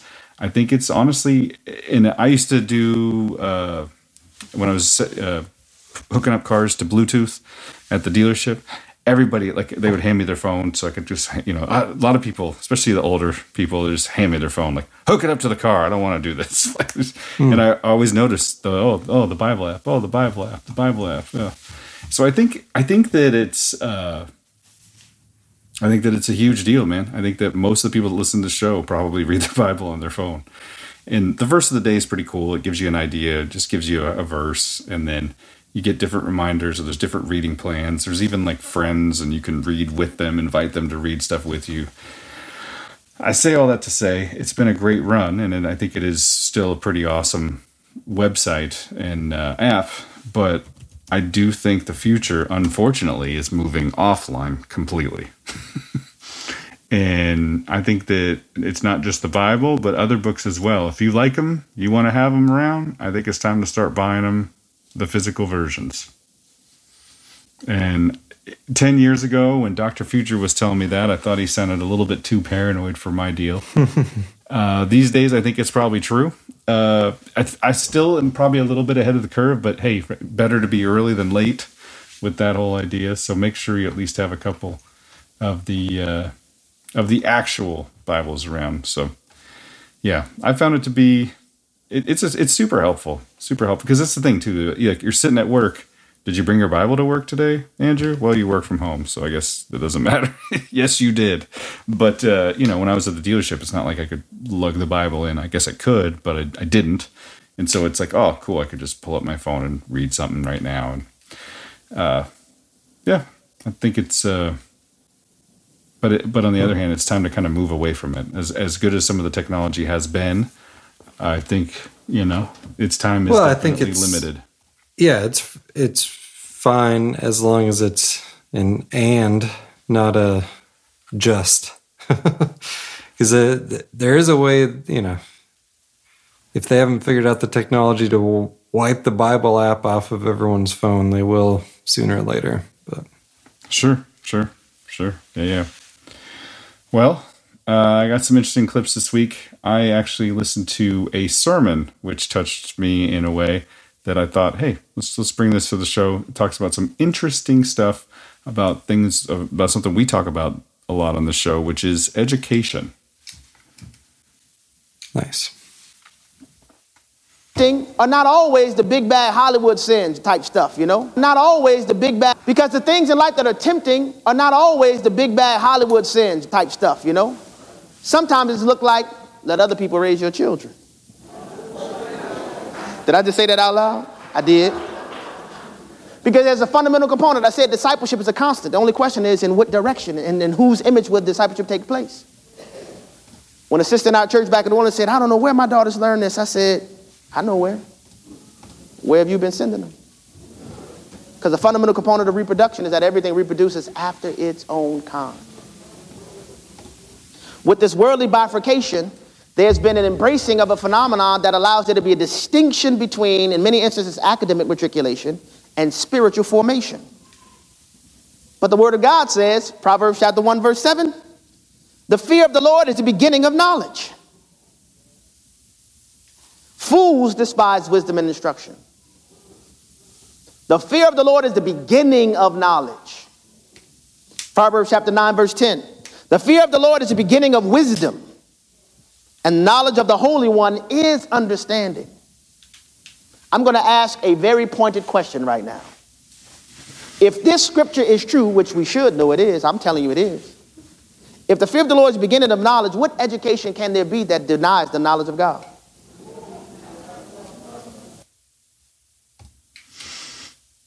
Well, I have an example. Amen. Right? I have an yeah. example of what education would be. I wish to raise a matter this, uh, this, afternoon for the attention of the Minister for Education, and I have to say it is not often in this job. I am absolutely shocked. I thought I'd, I thought I'd seen everything, uh, but this one um, is um, is uh, just just uh, beyond words. Uh, it is a, a, a note from a constituent who says, "Hi Bernie, this is a worksheet that my 10-year-old daughter brought home from school, and it includes a photo of the worksheet."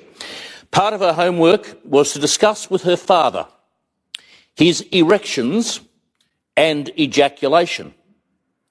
I find this very disturbing and sickening, as indeed do I, I have to say. I have complained to the school and was told it was just part of the curriculum. Can you advise who else I should make a complaint to? Well, I could go on for days uh, who, who she could complain to. My daughter still plays with dolls and writes letters to the tooth fairy. There is no way any little girl should be told to ask these questions. Well, so say all of us. What the hell is going on in this state when 10 year old girls are told to go home and talk to your father about his erections and about his ejaculations? What the hell is going on here? How the hell are we supposed to protect our kids when this sort of perversion is in our schools? This is what is being dished up to them on a daily basis in a primary school, not even a secondary school, a primary school. This is just unbelievable. It's staggering. I could not imagine the reaction. I have three daughters. I could not imagine the reaction of any of them if they were told to, to, to do that. They would be traumatized for life. I don't think they'd ever recover. Not sure I'd ever recover. This is, this is just deplorable. This is just deplorable. And it seems to me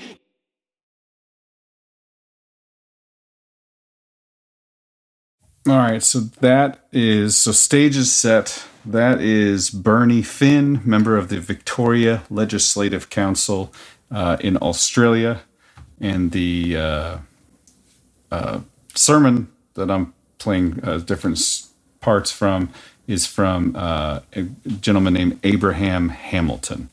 But uh, yeah, thought that was uh, interesting. Interesting and interesting that it's happening in multiple countries all at all the same, the same time. time. Yeah, which is becoming more and more of a theme of this show. I'm glad we don't have world government, just the same things happening all around the world at the yeah, same just, time. Yeah. I'm glad there's no world government though. So uh, this gentleman, as you'll be uh, shocked to learn, decided to homeschool his children. You may have an acquisition of information, but it's not knowledge, biblically speaking. Because the Bible says the fear of the Lord is the beginning of it. The fear of the Lord is the beginning of wisdom. But many professing Christ followers have accepted a mechanism of instruction that intentionally denies the knowledge of God, yet we call it education. And the scripture presents the question can it truly be an education if it denies the fear of the Lord? My wife and I, we are a homeschooling family, but homeschooling is not salvific. It's not. But it does provide some benefits. We teach our children, when we teach them math, we not only teach them to ask the question or to evaluate the question 2 plus 2 equals 4, we then add the worldview components to that question. Why does 2 plus 2 equal 4? Will 2 plus 2 ever equal anything other than 4?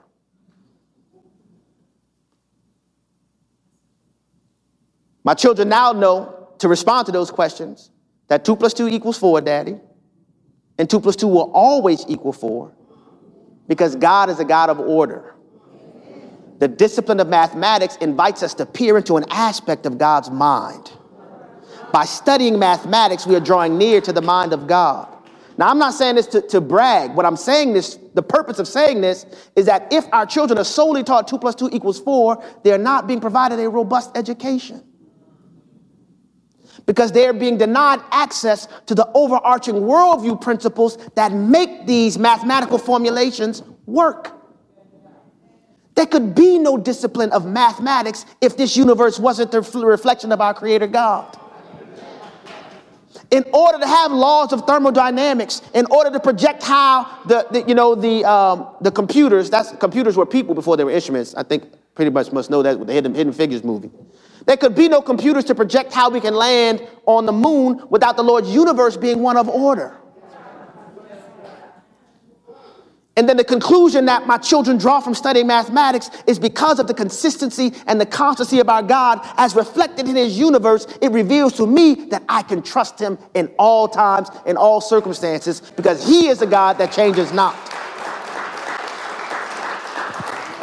But when we submit the Lord's heritage that's been entrusted to our care to a system of instruction that denies the worldview implications of the mathematical formula, we are doing worse than not giving them an education. We're doing something even worse. We're teaching them that there's a level of existence that does not require dependence on the one who makes math possible. Which has resulted in generation of gener- after generation after generation of Americans who profess to be Christ followers, but who live practically as atheists. Because we have taught them to live as if there is no God. We haven't taught them by affirmative say, having them say, repeat after me, there is no God. But we've taught them to ascribe a manner of living to where God is a foreign idea in the reality of their lives. And then in too many instances, we have that phenomenon taking place. Then we come and bring in the brother John and say, make a disciple out of my child. well, he probably won't say it, but I will for him. How? How? So this is a little bit different from what we usually play, but he's about to get into some uh, quotes from people I think that are uh, instructional, a little bit more up the uh, normal alley for us. You still there, Andrew? I'm here. All right, man. Go for it. There was an article written December 13th, 2020. I was shocked that Yahoo published it. It was titled Why American Children Stop Believing in God. And for the sake of time, I'll just hit some of the highlights. In the article, it was a product of empirical research conducted by a, um, a researcher by the name of Lyman Stone. The study was produced by the American Enterprise Institute.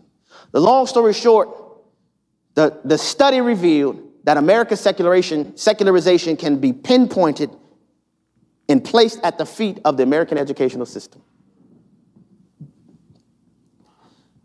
Now, this was an uh, article produced in 2020. But I want to show you that this should not surprise us. Because I'm going to tell you, I've heard numerous people say, oh man, our educational system has failed. And I would just respond, has it? Because in order for you and I to assess whether or not something has failed or not, we have to know what the intended purpose was from the beginning. and I'll just say very plainly the purpose is not necessarily what they've told you and I their purpose is. Let me give you an idea what I'm talking about. I'll start with a man by the name of Charles Francis Potter. who was a signer of the first Humanist Manifesto and founder of the Humanist Society in New York. He published a book in 1930, 1930, not 2010. 1930, Charles Francis Potter said this Education is thus the most powerful ally of humanism, and every American school is a school of humanism. What can theistic Sunday schools, meeting for an hour once a week and teaching only a fraction of the children, do to stem the tide of the five day program of humanistic teaching? Charles Francis Potter said this in 1930. Seems he understands the importance of time into making disciples. He posited, what can theistic Sunday schools do? What can those churches do? They can't stop this. Teaching only a fraction of a children for an hour a week. When we got them five days a week, eight hours a day, for a minimum of 12 years. Any thoughts or just keep moving? Yeah, it's a you know we've covered some stuff again. What what's this guy's name again? It is uh, Abraham Hamilton III. Where's he at? This is a guest speaker in. He's guest speaking at a North Dallas uh, Bibles Fellowship, but he says he's from New Orleans. He, I guess he's on the radio too. So okay. Horace Mann, known as the father of the modern American public school system. He said this in 1845. This was published in a, an accumulation of lectures on education. In 1845, Horace Mann said this We who are engaged in the sacred cause of education are entitled to look upon all parents as having given hostages to our cause. End quote. I don't know about you, but I don't think anybody who is describing my children as hostages, I don't think they mean well for my children. And I want to be clear about something. I'm not saying that there are not godly teachers in our, our government school systems. I'm not saying that there are godly principals, godly administrators. But what I'm saying is that they're endeavoring to operate in a system that has positioned itself as hostile to God.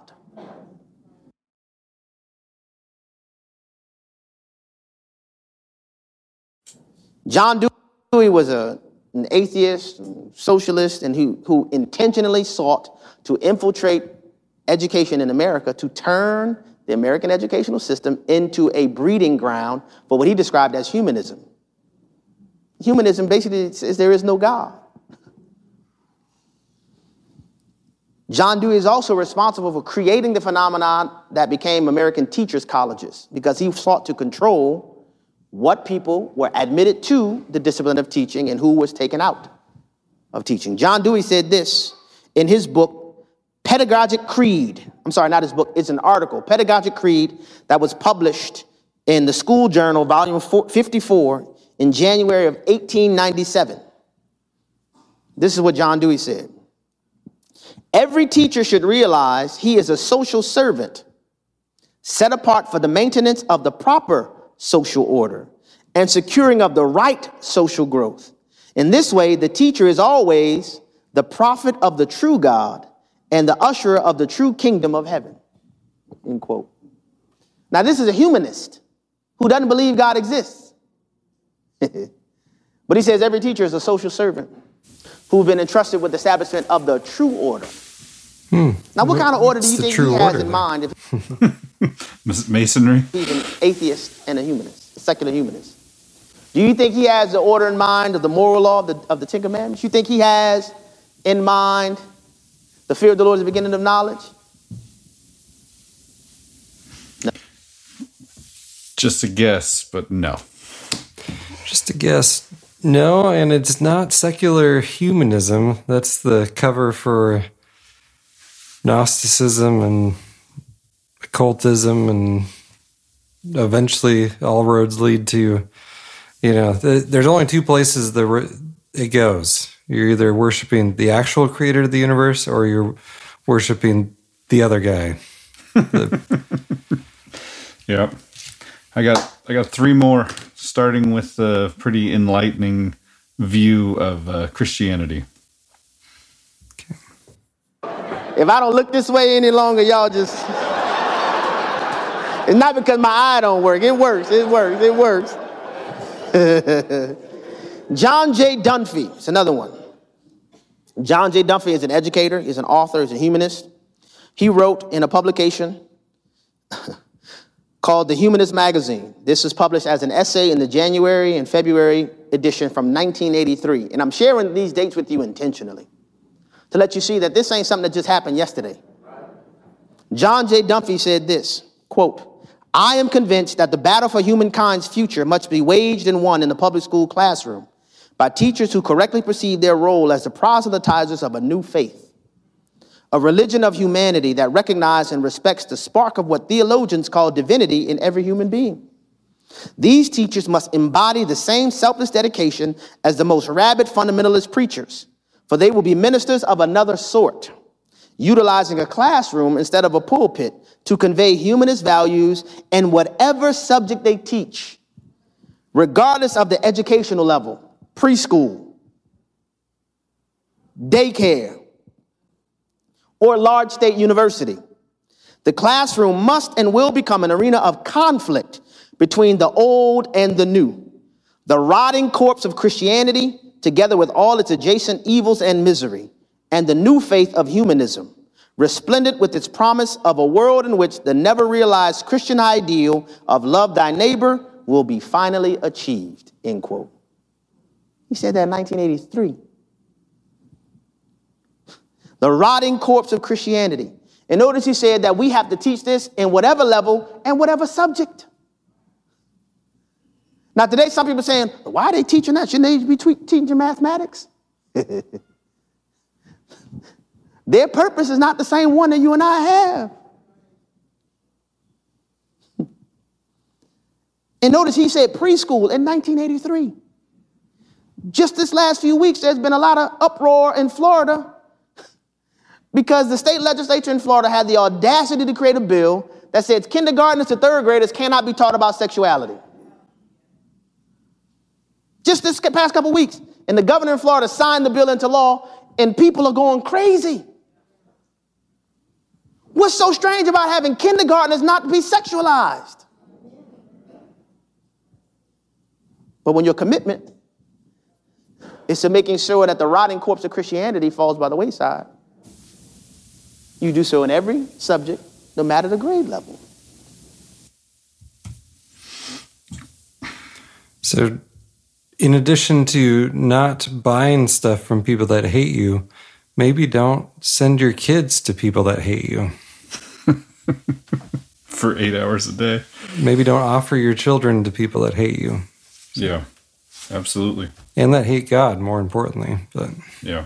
Yeah, and I think that's. I mean, I think that really this. The reason I'm playing these clips, the reason this caught me was it really explained a lot of the kind of godlessness and pink hair and all that kind of, you know, very far left, like yeah, drag queens reading to little kids stuff. It's like mm-hmm. there is a very clear. It's not. You know, sometimes I think the government is just huge and dumb, and it is. It's just dumb bureaucracy with a lot of different moving parts.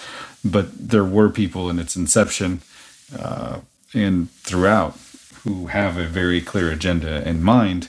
And, uh, you know, when you teach people evolution, you teach them you're just an animal.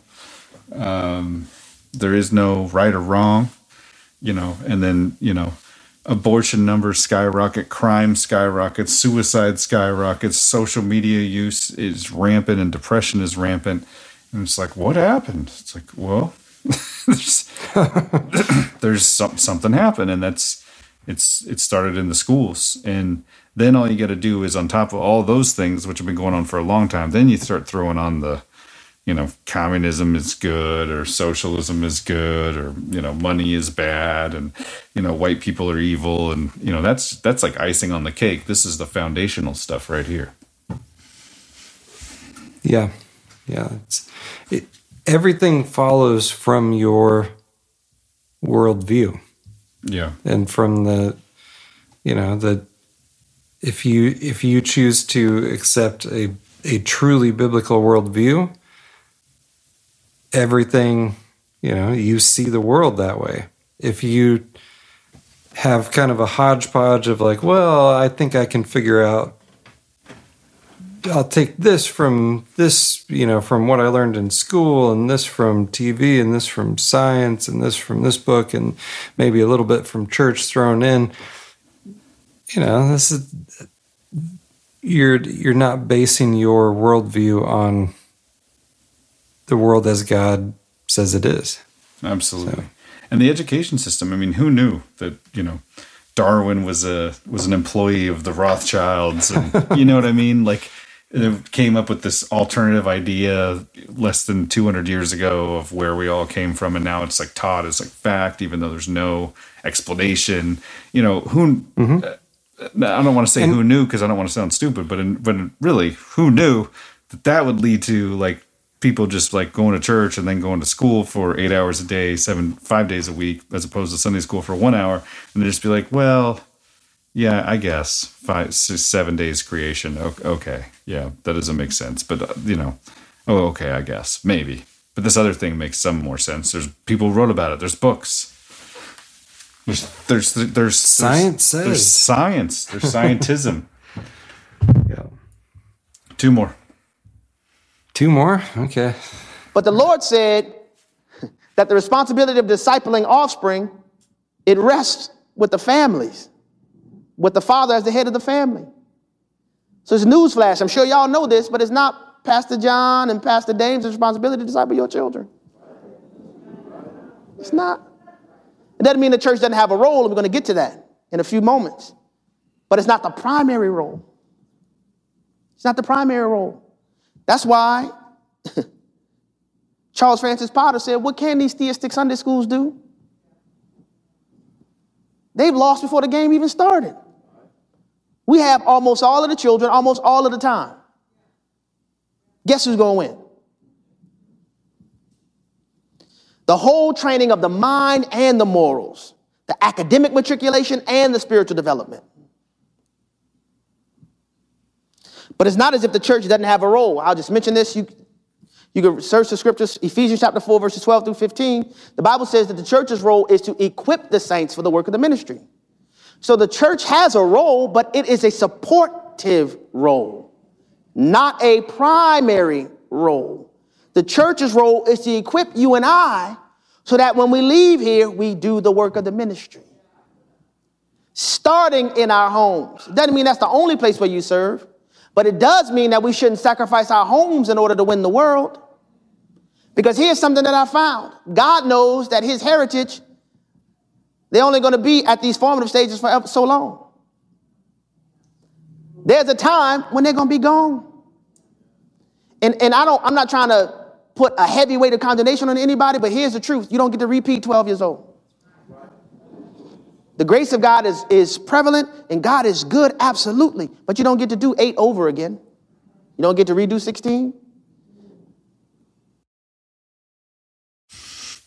Puts the responsibility on on parents out there, and I think that this world could use more of that. People need to understand that you know that's kind of the the the way he started this whole sermon was like, look, there's discipling in one of two ways. You're discipling towards Christ, or you're discipling, mm-hmm. or somebody else is discipling them away from Christ. Yeah, I like that, that and, statement there. And I think that that's that's the same. I mean, that's the same thing we're dealing with here. And we at at our houses, you know, we talk. My wife and I talk about this often. You know, we every now and then it's just like, you know, with a one year old and, and the five year old, it's like complete chaos, or the dog dies, or whatever. It just it gets hard. You know, one of us is sighing or at the end of our rope, and you know, another one will point out to him like it sometimes doesn't help in the heat of the moment, but maybe a few minutes later, like you know, supposedly we keep being told this, and I'm sure it's true that you know someday we'll look back on this time as like the good times You know, the times when the times when the kids were little, right? Everybody who's older has always told us that. When you when you look back on the oh, I know it's tough right now, but you'll look back on these as the good times when the kids were little and you know, my kids are all grown and they've all left, but it's true, man. We we don't we don't get to repeat 8 years old, we don't get to repeat 5 years old. There's only, you know, 18 summers. It's it's it's important and everything we do i think is in one way or another discipling them towards a direction and it's just good to kind of remember that Yeah. Yeah. And that's if, you know, we need to care about our kids because Satan does. oh yeah absolutely absolutely yeah yeah and that and that is the plan is to erode Yeah. everything from the inside out and that's how they had to do it and that's how they're trying there was no other way to to take down this country and to to, to mislead people from christ than to get rid of prayer in school get rid of god and then start moving in a different direction. And now it's just we're reaping we're just beginning to see the the uh, fruits of this. Not just beginning to but it's starting to become very very obvious that there's something bad happening somewhere. And uh, it's good to remember this is where it is. Yeah, I'll, I'll throw in a uh, not a happy tweet from uh, Lila Rose. She's the pro life gal. Uh, the medical waste company that picks up bodies from Cesar Santangelo's late term DC abortion clinic, where the five infants were found, says on its website it uses waste to energy incineration to safely convert infectious biomedical waste into useful energy. So we have now devolved to the point where companies are, and there's a link through to the company's website where they brag about using medical waste in energy, like literally burning babies. So this is forget the savages back in Old Testament times. We're you know we're certainly not any better in America today. So. Yeah bail with the heated up hands. Yeah. Um i got the one last thing but i did want to say something positive before we end this show and the he before we have him wrap this up and that was supposedly oklahoma legislature passed a near total abortion ban today. Did you see this? Yeah yeah I did see that. I should have thrown it in the folder. Um, and um, my real estate agent just posted a video saying why every patriot is moving to Oklahoma City in 2022. That's that's cool. That's cool. There are a lot of people moving here. It's wild. As someone who grew up here and who is getting back used to the storms, the flatness, and the uh, the uh, people, it's uh, it's wild to think that now this has become a mecca, of people, a place where people want to come. It's pretty pretty intense, but uh, yeah, it's pretty pretty interesting for sure. It's weird to be Isn't it- called back here, and it's weird that you came with me. It's just all weird. I have not getting used to seen. I have not seen. Uh, you know, on these like the moving to Oklahoma social media things, Mm-hmm. everyone like feels the need to like to, if they're coming from West Coast or East Coast, they're like, "Hey, like I'm, you know, I, I'm not a I'm not a liberal. I'm not a Democrat. like, I'm, I'm moving to get away from it. Like, please, like I'm I'm just looking for a house. Like, Well, there's no. That's one thing about the people of Oklahoma, man. They uh it's actually funny. Uh, Danny, uh, the the Danny for this show was he emailed me and said that everybody's so friendly over in Kansas. They always wave at him everywhere he goes. Like Mhm. what he's. I gotta. I'll read, but like it's a perfect encapsulation of how it is here in Oklahoma. It's just yeah. Yeah, I always told you that. How do you make a one arm man fall out of a tree? Uh, one arm Oklahoma. yeah, one arm Oklahoma fall out of a tree. Wave to him. This is. Hey, Danny wrote me this. I don't know if he thought I'd read it, but I'm going to read it anyway. Thanks again for another great show. I'm currently in Michigan. Don't think I would move here though. Kansas was nice. People in Kansas wave at you while driving, like not just around the neighborhood, like saying hi at 55 miles per hour down the highway. they Yeah. must not. They must not get tired of waving at every oncoming car. People in Michigan not as nice on the road. Thanks again. But that that is how it is here in Oklahoma. People are nice, man. People are nice. People, it's weird. People hold the door. I'm holding the baby. People hold open, hold the door open. You know, people talk to me. That's a great baby. What are you guys doing? Why didn't she have shoes on? She doesn't have shoes on because shoes are unnatural, lady. Now leave me alone.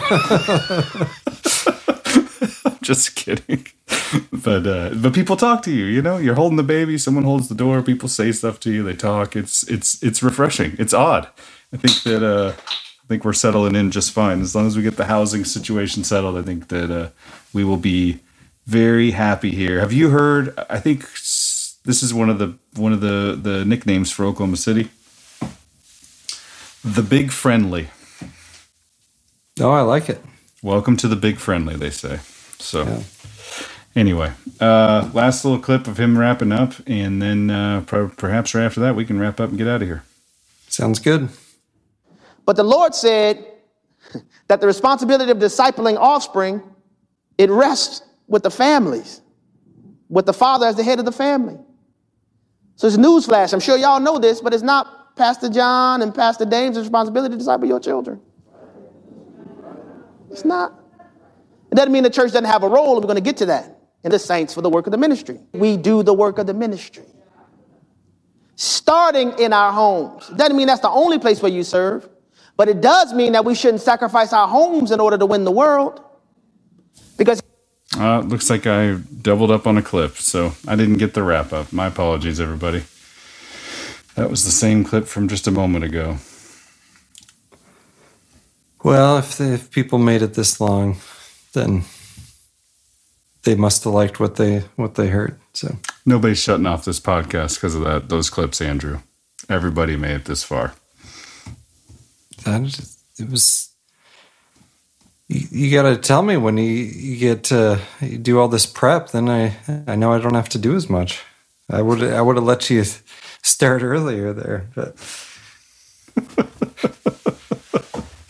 I think it's good. I think it's good. I think it was a good. It was a good show. It's a. We, I wanted to make sure you brought the normal stuff that we usually talk about, and this is obviously tangentially related to the to the normal stuff as well. So, um, I appreciate it. I appreciate your your diligence in preparing a narrative or a show for us. Is there anything on your list? Because we do have you do have quite a list here that we got to make sure to, to touch on or let everybody know that the link will be in the show notes. I've been doing something interesting these last few weeks, Andrew. I don't know if you've noticed on the website, but I've been posting our clips. all right. Like Good work. legitimately the whole clip. So uh, it's show notes, the contributors, the links to all the stories covered, which by the way, there's always a lot, and then clips. You can go, everybody can go and check them out for themselves. But we got the Lara Logan Darwin clip. We got JFK or RFK Jr. Bill Gates takedown with JP Sears. We got all of last week's clips right there on the website. You can go there, just press play, or even just download it right right there on the website. So I'll try to title them better. Or Yeah. are you retitling them? I am not retitling them. So Okay. that's Yeah, I, if if I'm retitling them if if it's terrible. If it's like you, you know, it's like some Yeah. Well, gobbledygook didn't- or YouTube something or yeah, yeah. I, if it's bad, I'll you know, I'll retitle it. There's this one called Kamala on inflation. I'm not sure which one that is, but anyway. Anything we Yeah. got to get to in your show notes here that we didn't touch on? Uh, t- Thomas Massie tweet if if soy-based artificial hamburgers are so sustainable, why is growing soybeans subsidized yet raising cattle is not? Good question. Good question. Question. We don't want your soy burgers, Bill Gates. Yeah. Uh, I just clicked on this to look at your Thomas Massie tweet. And on the right hand side, what's happening looks like the U.S. Senate confirmed Ketanji Brown Jackson's appointment to the U.S. Supreme Court. So, Pedophiles everywhere, rejoice. shocking. Shocking. The uh, I, I think it's kind of it's definitely worth noting that she was the judge on the uh, Pizzagate. Pizzagate. The the Pizzagate. Well, the story that supposedly debunked all the other stories. It took all Yeah. the evidence. The guy of- accidentally shoots himself, and they throw him in. She threw him in jail for multiple years. Yeah, but that's and that is used as a reason to dis discredit, discount everything that was discovered in Pizzagate. It's all out the window. Right. It's been all- debunked. It's all been debunked because some guy showed up and sh- accidentally shot himself. So, um, and then also I had a article on the side here: the era or the time of going to the grocery store, the era of unlimited options at the grocery store, is likely a thing of the past. From Bloomberg. It's already a thing of the past in in Oregon, when, where we were coming from. Yeah. The Yeah. Stores are more empty than this. Mm-hmm. Yeah. Yeah. Well, weird that Bloomberg's writing a story about it. Oh, they're just getting people ready. It just, and it'll all be, you know, it's not part of a plan or anything. It's not part of an agenda. It's not like we've been, we put in the whole fragile supply chain, just in time, everything, and and made it tough to to be a small time farmer and and incentivize growing ethanol, GMO corn, your GMO corn for ethanol instead of food. Uh, it's all an accident. Just it's Putin's fault. Putin's fault. You're hungry. So Putin's fault. So, you been doing any prepping over there, Andrew? like end of the world prepping. Yeah. Like food shortages prepping. No, no. There's. Uh, I still have a six month supply of food. Oh, good for you. But it's uh, sitting at an undisclosed location about two thousand miles away. and So we we did you're- try it when I was deciding whether or not to try and move it. Yeah. Pretty bad. Oh, like you ate some? Like it, it would. It's truly like survival only at this point.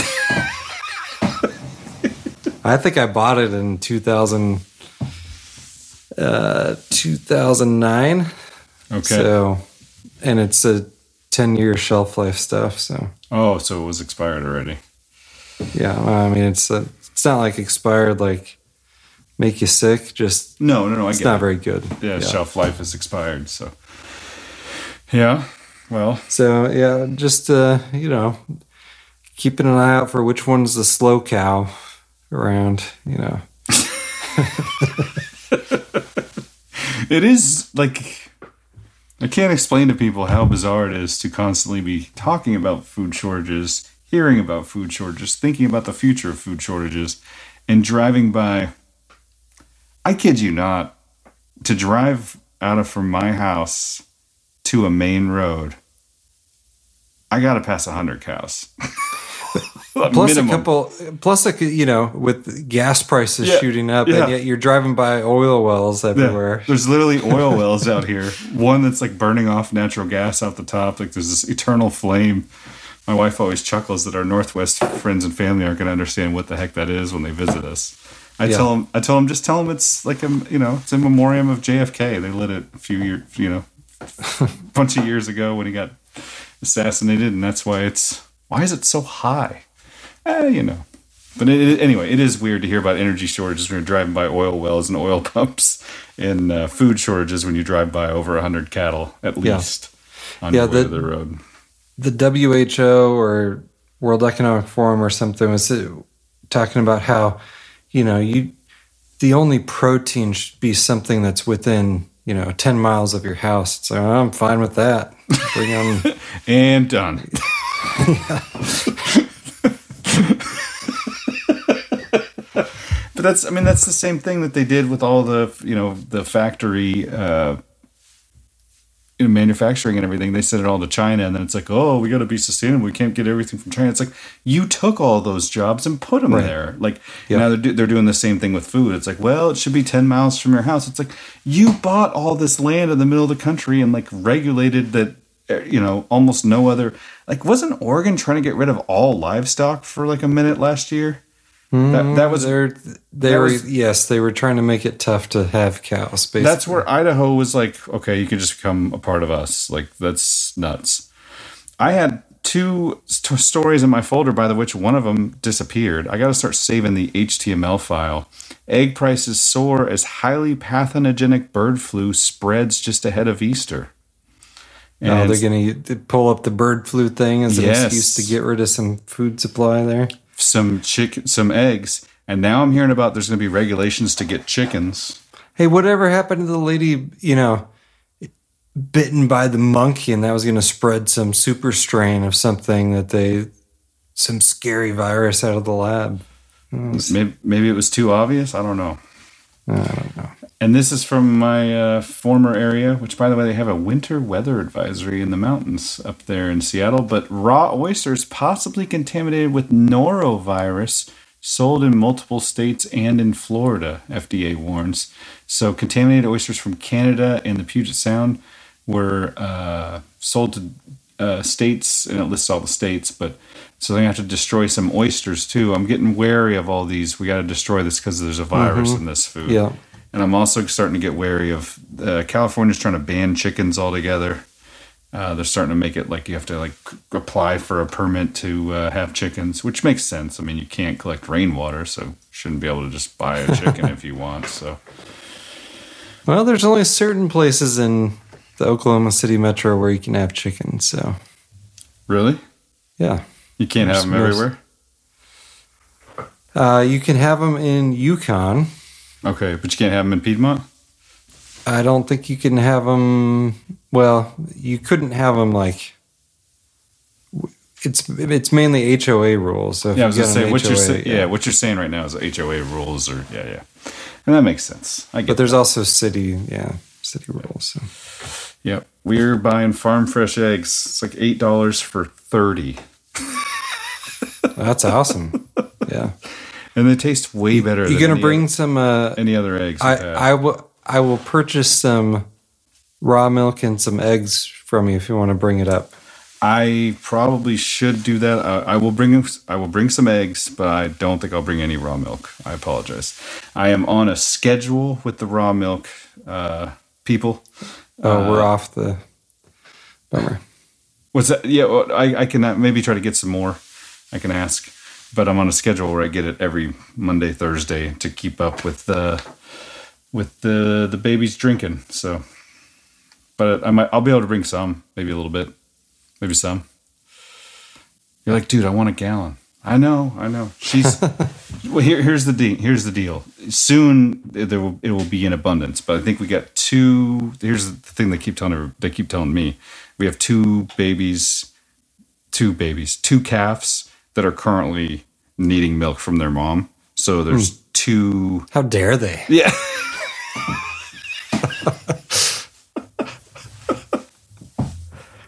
so, so So unnatural. so there's two cows that are out of commission because they have babies. So they the babies need them. So no milk for you. I, I I thought it was awesome. I'd rolled in there, I put my money in, and put my name on the. All of a sudden, like the second or third time I went, they're like, "Where is your name on the list?" I was like, "Uh, there's a list." they're like, "Yeah, you got to put a list." And then thank goodness I stayed there and talked long enough to know to figure out that the the son of the couple has actually been to church with my dad once before. Oh, cool. I'm glad I stayed and like talked through that whole thing. then she was like, "Okay, we'll add you to the list. What days do you want? How much do you need?" I was like, "Oh, thank goodness." But I think once those other cows are grown, it's going to be a lot easier to uh, to get more. But they produce about 100 gallons a day or so. Nice. But you'd be shocked. There's a lot of people who come in who drive from Tulsa to buy five gallons of milk and stuff. It's crazy. I believe it. Yeah, there's there's nothing close up here. There's uh there's donkey milk and uh goat milk, but no just raw cow's milk. Interesting. Interesting. I might try. Also, I might. I might. Might. There's a market opportunity out there, people, somewhere northwest Oklahoma City. It's you know, come on. for all the cow, the the the farmer, the, the ranchers that listen to this in the Oklahoma City area. Yeah. Oh, actually, you know what? The Garden City farmers, Garden City ranchers, they donated the huge donation back in January. Yeah, they're not. They're in Iowa though, right? Garden City, Kansas, my friend. Oh, Garden, Kansas. Garden City, Iowa. Yeah, they're close. How far is Garden City from you? Garden City to Yukon. Uh, I'm gonna be so far off on this, aren't I? Oh, sorry. It's five hours away. So Yeah. Anyway, still a golden opportunity out there. I was thinking maybe they're just across the border, but who knows? Maybe they don't even have raw milk. Anyway, I'm a little bit off topic. I think it's time to wrap it. Yeah. The the only other story I was going to get to is uh, a good anti-virus story like Okay. called "Let's Get to the Root." There's no proof of SARS-CoV-2 from Alec Zeck. It's a it's a good one if you're interested in the you know the whole questioning the virus deal. It's a good one. Basically, they did an experiment where they did the same process um, that is done to like you know test for a virus, but without the without the virus, like without an infected sample. They just did the same process with the same stuff, and they Mhm. got the same result. wow. So it's uh anyway, it's Well, in, in more detail there, but yeah, people should check that out if interested. And if you, you know, words of wisdom of the week, if you hear the word virus or space, just realize there's a scam involved. Only story I didn't get to was uh, from the Seattle Times, which brought you was uh, overall violent crime is up 32% uh, in the first three months of 2022 as opposed to the first three, three months of 2021. Odd. Very odd. Touchy topic in Seattle. The city council president says people are afraid to talk about it because they'll be afraid that they'll be called racist. Except something really bad is happening. The violence trends is not unique to Seattle, but our city finds itself especially poorly situated to deal with it. And that's from uh, this good old Seattle Times. Communism didn't work this time either. What a surprise. Yeah, never does. Never does. Well, thanks for doing a show, Mr. Andrew, and uh, I hope that this this weekend you get yourself a, a golden jacket, green a green jacket, and uh, so you won't be playing at the Masters or anything, will you? Yeah, we'll come over and we will eat eat some steaks and educate you on the Masters. I'm interested. I'm interested. The uh, the green jacket. My apologies. The green jacket. So yeah. All right, everybody. Thanks. Thank you.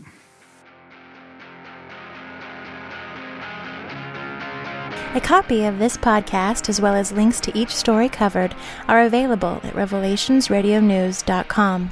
To contact Andrew and Tim or to support Revelations Radio News, please visit revelationsradionews.com and click on the Contact tab or Support tab. Please check out the other podcasts at revelationsradionetwork.com and thank you for your support of this podcast.